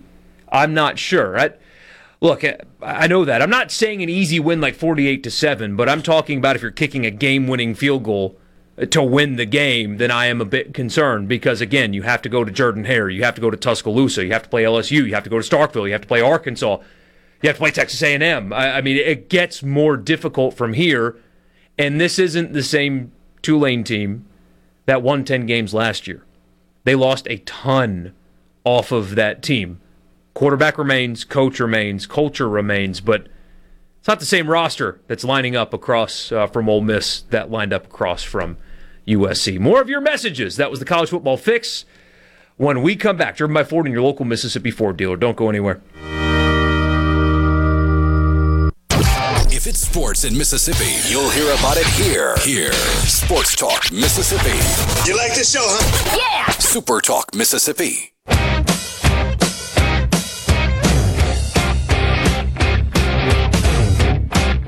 Michael Borky, Brian Hadad. Glad you guys are with us. We'll get back to the text line. A lot of engagement today. We appreciate you guys hanging out with us and being part of the show. Kenny and Wesson says was told the quarterback, meaning Michael Pratt, was good to go. That's a relative term, I think. Maybe he is. Maybe he's 100%. I am certainly no doctor. He's going to play. I promise you that. But man, he couldn't take knees on Saturday. He couldn't he couldn't take a knee at the end of the game. He was limping around. And maybe that gets fixed in 6 days. Possibly it gets fixed with a nice little numbing shot in six days. But they are handling him differently this week. If he was just good to go and nothing's wrong, and buddy, it was just a cramp and he's all good, he'd be talking to media. Coach would be talking. They, they, it, he's going to play, but it's fair Yeah. to question whether or not a guy that, that couldn't take a knee is 100% six days later. Yeah. But I'm with you. He's Yeah, going to play. I'm, I'm not. So I feel like some Ole Miss fans, and I'm not they're saying they're calling me out or anything, but like I think Ole Miss is going to win this game easily. That my, my prediction tomorrow will be Ole Miss give the points, very comfortable win for the Rebels. But I'm just saying that both State and Ole Miss are not teams that they just show up, play C plus football, and walk out a winner against everybody they play. Ole Miss has to play well. Yes. The thing is, I think Ole Miss will play well. If they don't, they can and, and will the, the lose. Tulane can beat them. And the same is true for State Saturday night with Arizona. 100% true. Yes. Somebody says 40 ish to 20 ish is a good score for Ole Miss Tulane. Absolutely. Look, if it's, let's say 42 21, that's a good win. I mean, a three touchdown win against that Tulane, that's a good win. I mean, anything. That and that's around that's around what I would predict if you made me give a score. Yeah. Like 45-24, something like that. If I'm not being clear, my concern would be is if they give up a ton of points with little resist. That that's where I'd really be concerned after this game is if they are just letting Pratt and, and his weapons carve you up because he's good, but you're going to see better wide receivers, running backs, and offensive line almost every game for the rest of the season. And so if you're offering little resistance, and, and I do think over time this defense will get better as they get more familiar with the new system. But if you're getting carved up with little resistance on Saturday, what the heck? I know LSU looked bad against Florida State, but what the heck do you think LSU is going to do to you? What, what do you think Alabama is going to do to you? And those are games that at least the coaching staff at Ole Miss, you, you can roll your eyes at, at this if, if you want. They think they can win those games. Mm-hmm. And not like the any given Sunday thing. I mean, they they actually think that when LSU comes to Oxford, they should win. Like truly, mm-hmm. actually believe that. Not if Tulane's carving you up though. Right. Yeah, there's no question about that. These game, these game, and same thing again. Same thing for Mississippi State. If Arizona's moving the ball up and down the field, or even worse, if on the other side of the ball, if Arizona's getting pressure on Will Rogers and they're stuffing State at the line of scrimmage on running plays, how are you going to beat LSU? How are you going to beat Alabama? How are you going to beat Texas A&M? You know, those, those are those are tough. Those are, that's that's the question you have to ask. So these are these are not gimme games for either school. They are not games that they can just show up, get off the bus, and walk out and win. They have to play well. But if they don't play well, it's it's a huge huge indictment of them going forward. Yeah. Blake so you're saying lay the 7.5 with the Rebs, Borky? Please don't bet on on my behalf. Please, please don't. I think that I think that, I do think that's a safe bet. Though. If I was betting on the game, that's what I would do. However, that is not me telling you to do it. I don't want to be responsible for your money, your hard-earned money, and I am often wrong. Like I am wrong a lot. It, I mean, ask Hadad next time I see him about what he gets because of me being wrong. So yeah, it uh, it happens. Southern Miss fan says the guy picking Tulane is watching too many podcasts. I hear you. Tim says if Ole Miss has trouble with Tulane, then as you said, without saying, Michael, we are. He says uh, we, being Ole Miss, are are screwed, is what he says. Um, Tim says Tulane also beat Kansas State last year. They did and lost to Southern Miss, who didn't have a quarterback in UCF. It's all relative. Yeah. Yeah. It, I mean, uh, the other thing to remember about this, uh, uh, people, and it's tough to get around, but like, what happened last year has no bearing on anything. No. And that's not the same Tulane team. This is not the same Ole Miss team. It's not. So, it, now you could say, that, okay, this Tulane team is worse than the team last year, which lost to USM. Okay, if you want to make that comparison, I'll, I'll give you that. But the fact that uh, they beat USC last year is irrelevant to me. I mean, I guess it means yeah. that they're not scared. I get be, that. They're they not going to be scared anyway. of Ole Miss they're, at all. They're playing at home. They're, they're they're not they're not worried about that. And this is a good point, too, we get here on the text line. Tulane got five turnovers against South Alabama and only won 37 17. One of those touchdowns was, uh, was Yeah. really late. So I don't want to hear this should be a close game. Yeah, I think it was. So it was five turnovers, as you said. And I believe seven of Tulane's possessions started on their own 43 or better, and five of those seven were in South Alabama territory. So Yeah. If you get five turnovers, you should win by like easily 40 points. should win a lot of yeah yes. And so that that's a key thing for Ole Miss though is like if you're Jackson Dart I don't think this is a game where you have to take a whole lot of risks either. Just distribute the football. If it's not there it's not there. You you you take more risks when you're playing Alabama and Tuscaloosa I think.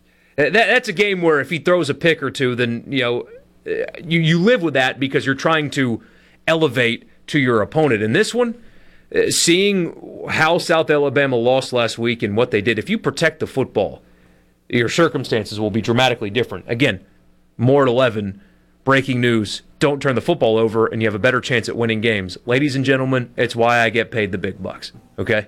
Analysis like that. You should be the coach. I should. Lane Kiffin needs Should- to uh, to hire coaching. me. What's the line on the game? Seven and a half. It opened uh, lesser than that, and uh, all the money early anyway went uh, went in favor of Ole Miss. Not surprising. Tyler says uh, eh, Tyler follows me on Twitter. Clearly, he uh, said, "Send me that cash app, and I'll be happy to pay you five dollars if South Carolina loses to Furman." Yeah, I said on Twitter earlier that uh, all of you owe me five dollars if Furman beats South Carolina this weekend. So I, I don't owe you five dollars. for the, for the many thou- the thousands upon thousands of you out there listening to this, if Furman beats mm-hmm. South Carolina, you owe me five dollars. I, I am not going to give you five dollars. Just just for the just a heads up. Can I just dream about that for a second, though? It's not going to happen. It's not. Well, Like, I mean, can I dream about that? Are we happening? due? Are we due for an FCS SEC? When's Didn't the last happen one? last weekend. No FCS team No, beat an FBS team last weekend. Did, did, did no FCS team beat a, an SEC team last year? Two years ago, one beat Vanderbilt. East Tennessee State That's beat right. Vanderbilt. I'm trying to think. You know, for State, the last FCS loss was was 04. For Ole Miss, it was 10. Jacksonville State. I'm just trying to think. Are we are we due one? We're due one. Furman's got a veteran quarterback. They run a kind of a funky offense, that shotgun triple Yeah. option thing. Yeah. Can I just just They they need they need a grad transfer this week. They need uh they need Mason Smith to transfer to them for this was this one week. Get a waiver. the amount of text messages and phone calls that I would make and send if Furman beats South Carolina. I, I, my phone battery, I, I'm going to char- make sure it's charged during that game. And if Furman wins that game, I will lose 100% battery in 30 minutes because it will just be nothing but phone calls and hang up and phone call and hang up and phone call and hang up. And I will lose Oh, all of my high school friends. I will lose them all because I did the same thing with Clemson Duke the other night. I sent Well, a lot of text messages that night. Will you text Billy Napier and be like, "Yeah, we did it." head coach. And that's probably where you'll end up again after you get fired from Florida. But uh, he'd win there. Yeah, I feel like he would. I, I don't. I just don't feel like he's going to win in Florida. But What about Miami? We get asked from Kyle. Did you see? So, uh, if state fans, if you're making fun of the the two for one deal, Miami is struggling to sell tickets to the Texas A&M game, and you can imagine that there's going to be a bunch of Aggies there. The uh, the ticket deal for Miami Texas A&M, they're doing buy mm-hmm. one get one. If you purchase a ticket for the Texas A&M game, you get a free ticket for the Georgia Tech game. They are they cannot in Mario Cristobal's second game in his second season, they're doing buy one get one tickets to get people to show up for an SEC team coming to town. that's rough. That's rough. But you got to do what you got to do. I mean, what else can you do? Nothing. Sell them at Costco. Yeah. Get a brisket and tickets to the game on Saturday. Well, One stop That's shop. Miami. You, need- you, want- you want to get a pork butt. That's how you make your cubanos. That's right. Great sandwich. One of the best. Sports Talk Mississippi on this Thursday. We'll get to a few more of your messages and uh, some other college football stuff when we come back in the Pearl River Resort studio. Sports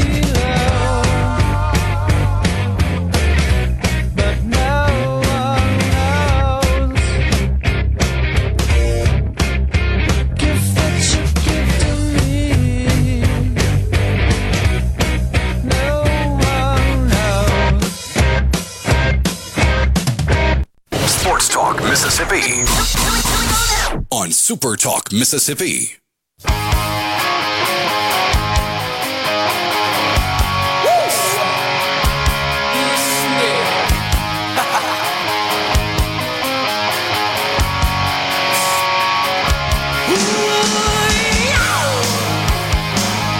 Michael Borky and Brian Hadad with you. Sports Talk Mississippi is brought to you by Genteel Apparel. Hadad's got a nice new Genteel shirt on right now. Looks great. All right. The official apparel provider of Sports Talk Mississippi. GenteelApparel.com. They've got uh, the collegiate collection, so if you're looking for a game day polo, that's where you can get it. Ladies and gentlemen, they are so comfortable.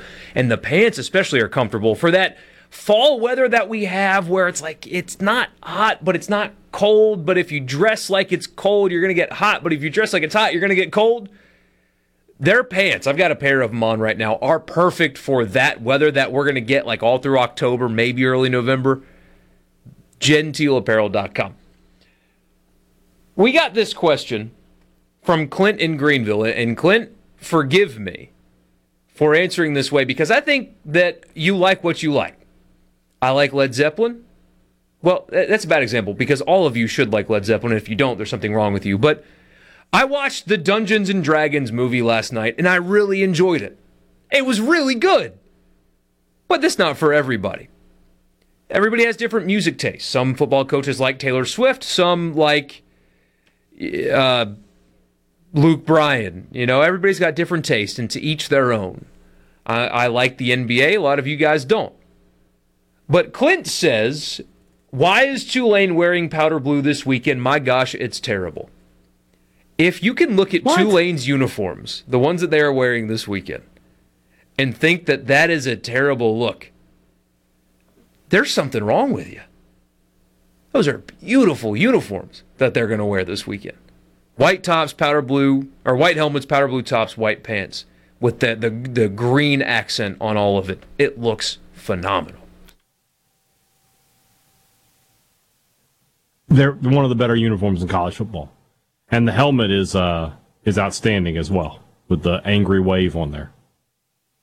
Forgive the stupid question, but I ask them a lot, so it's okay, I guess. Um, no such thing as stupid questions. Just Only stupid people. And hand up over here. Uh, they're not going to, I don't think. Ole Miss wearing red in this game would have been a great uniform matchup. I don't think they are.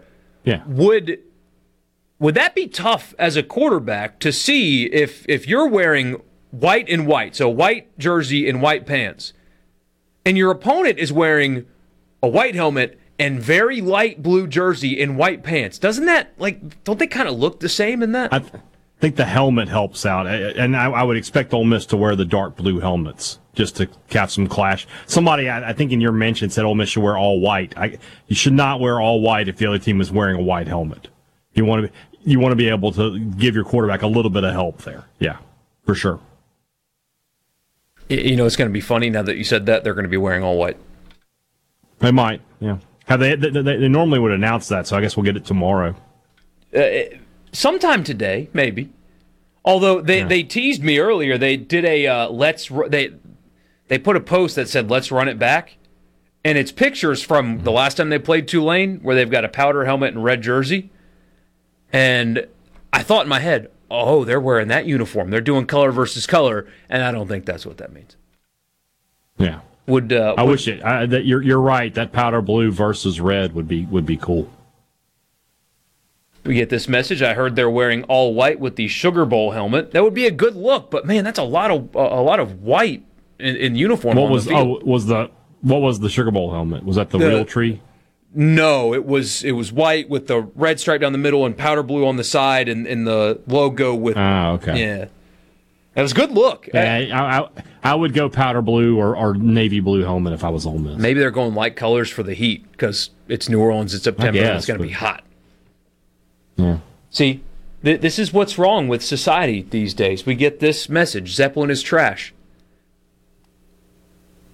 You, you, you want to point to the downfall of America. It's not a corrupt politician, which there's a lot of those. It's this guy that thinks Led Zeppelin is trash.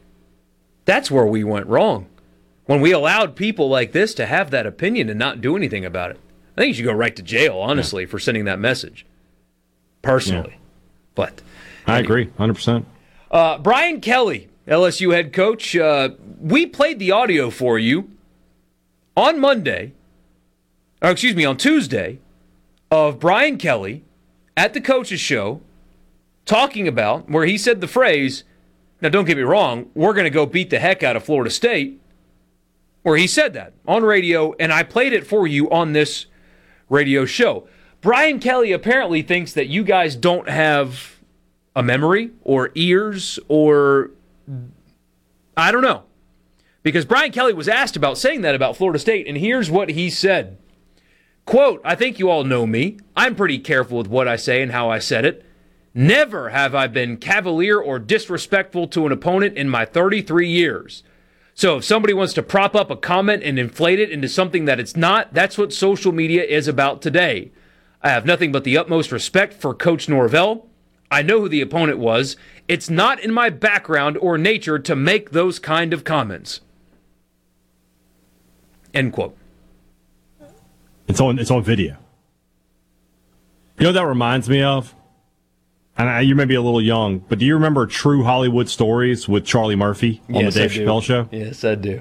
When he, when when Rick when Rick James was like, I wouldn't go and and and mess up his couch. I got more sense than that. Then he pauses. So yeah, I messed up his couch. it's the same thing. It's it's like I wouldn't say that about Florida State.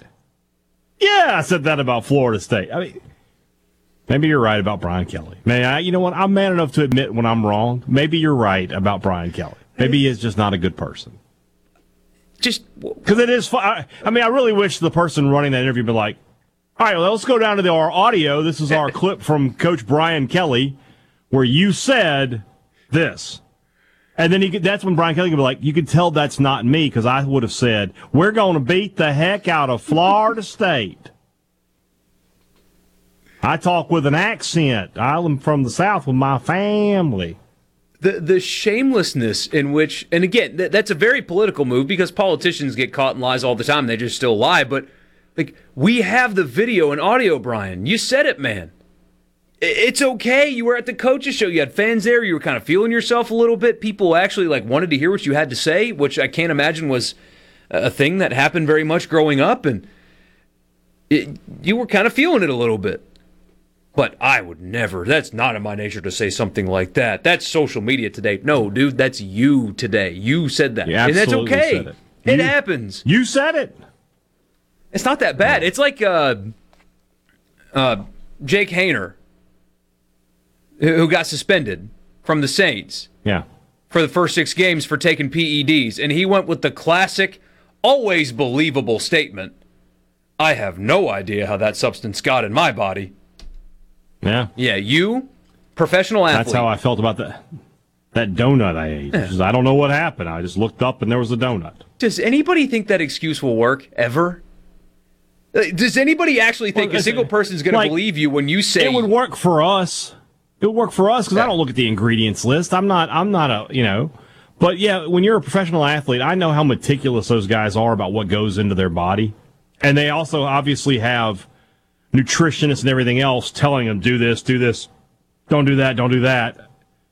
Yeah, it's it's not feasible that the guy didn't know what he was doing. You've got a team of trainers that works with you. You know the league tests you uh, religiously.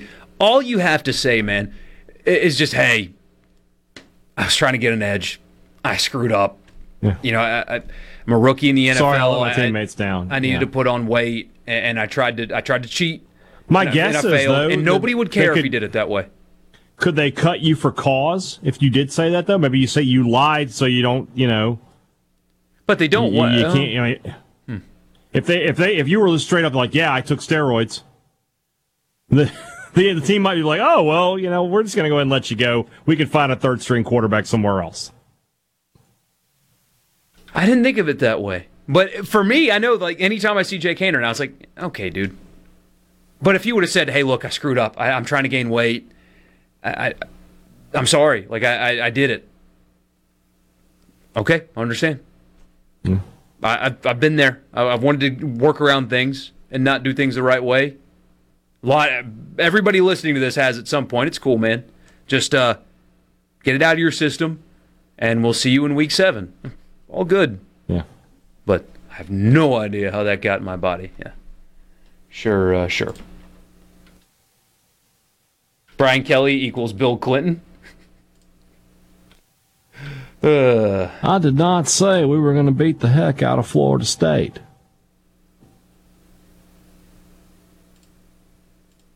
no? Okay. It wasn't that bad. Best I could it was, do. It was okay. That's, it's, it's, I feel like you could put yeah, a little more that's, that's something, into it. It's it's well out of practice. You know, you don't ha- you don't have to break out the Bill Clinton very often anymore. You know. Bob says maybe somebody American altered people. the tape over the video. They didn't, man. It's no, absolutely not. They were reporting this on Friday when he said it, or on Thursday night when he said it.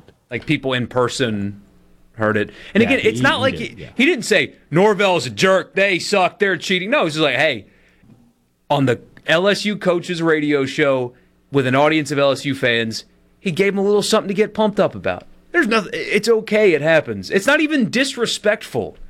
It's just, hey, we're gonna beat them. And then lying about it days later, just lame. It is just lame. 601 879 4395. Uh, Got to bring something up to Hadad. There's a new uh, menu item in the NFL that is like hard to believe when I read you what it is. We'll tell you when we come back. All right. Sports Talk Mississippi, covering your Mississippi team with live reports from games and practices, plus exclusive interviews. Weekday afternoon starting at 3 on supertalk.fm, the Supertalk Mississippi app, and always live on your local Supertalk Mississippi radio station.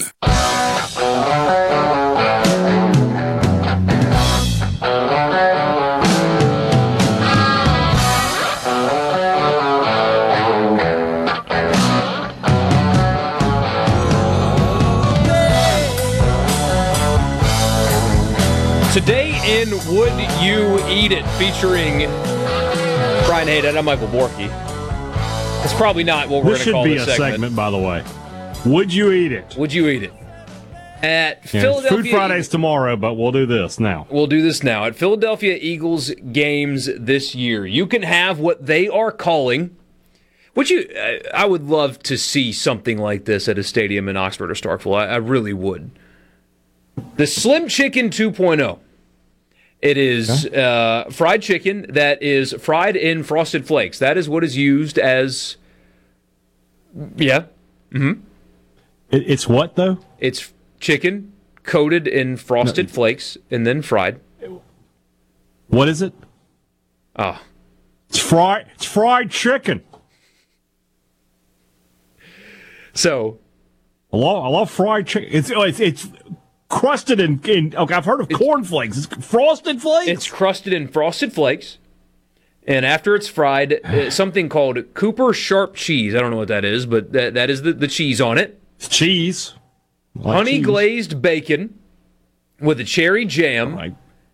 and ghost chili. So. Okay. Spicy. And the bun is mm-hmm. apple fritters. So just so I have this straight, this is a fried chicken breast coated in frosted flakes. That's right. The bacon is coated in honey. That's right. There's a cherry jam. That's right. And the bun is an apple fritter. Don't forget about ghost pepper. Now, well, I'm not worried about that part because my, my next question is do I get a free shot of insulin with this? You're going to have the diabetes. Just go after ahead. you eat this order sandwich. it and go ahead and take me to the hospital. I'll eat it on the way in the ambulance. Yeah.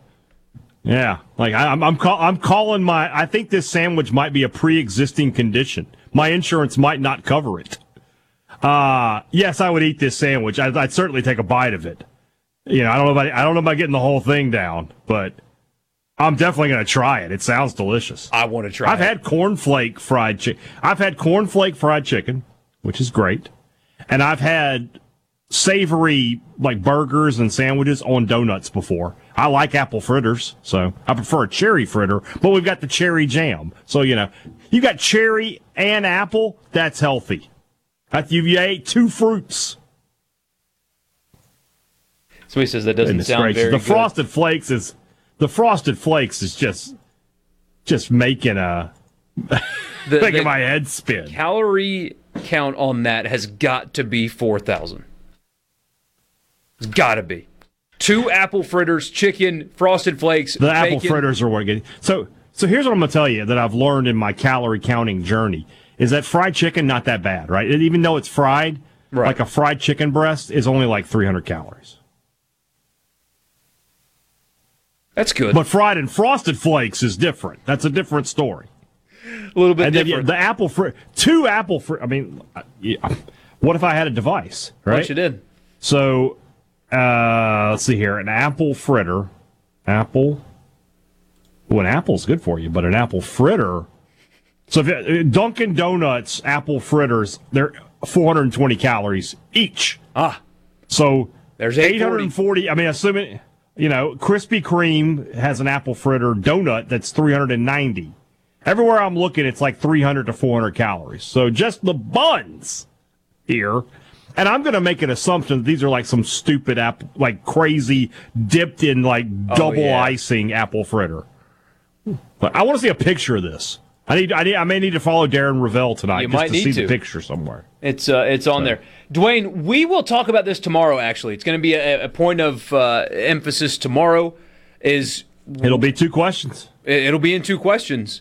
Uh, so we'll do that tomorrow, talking about Mississippi State, Arizona, Ole Miss, Tulane. Of course, we've got NFL tonight. No Travis Kelce officially. So uh, if you have him on your fantasy team, uh, quickly take him out of your starting lineup because he will not be playing tonight. By the way, I forgot about this. So Colorado, Nebraska's big noon kickoff again, which is 11 Central, which is 10 o'clock in Boulder. That is criminal for that game locally to be at 10 Yeah. o'clock in the morning. I mean, we've got ten o'clock football for uh, for Vanderbilt too. Don't forget, we do this week. And uh, it's not ten o'clock local, but it's ten o'clock local to Vanderbilt. But at some Their fans will be watching. At some point, though, we I know TV drives everything, but man, that sucks for Colorado fans. And they're they're going to fill the stadium up because they're excited. But 10 a.m. kickoffs, 11 a.m. kickoff should be against the law. 10 a.m. should be TV executive right to jail. I disagree. I like to the idea of being able to roll out of bed and watch college football. Is, I mean, I, I would be down for nine a.m. kickoff. Who needs college game day when you can just have college football? College football, yeah. Thank you guys so much for making our show a part of your day. Hope you had fun with us. Richard will be back tomorrow. We'll do high school football. We'll talk to Luke. We'll do two questions. Talk to Bruce. Bruce make Marshall, our picks. Food Friday. Polk's, pick six. Supertalk.fm slash polks. If you're not signed up already, the email just hit my inbox. Check it out. Win meat. Win meat. Supertalk.fm slash polks. We'll see you tomorrow.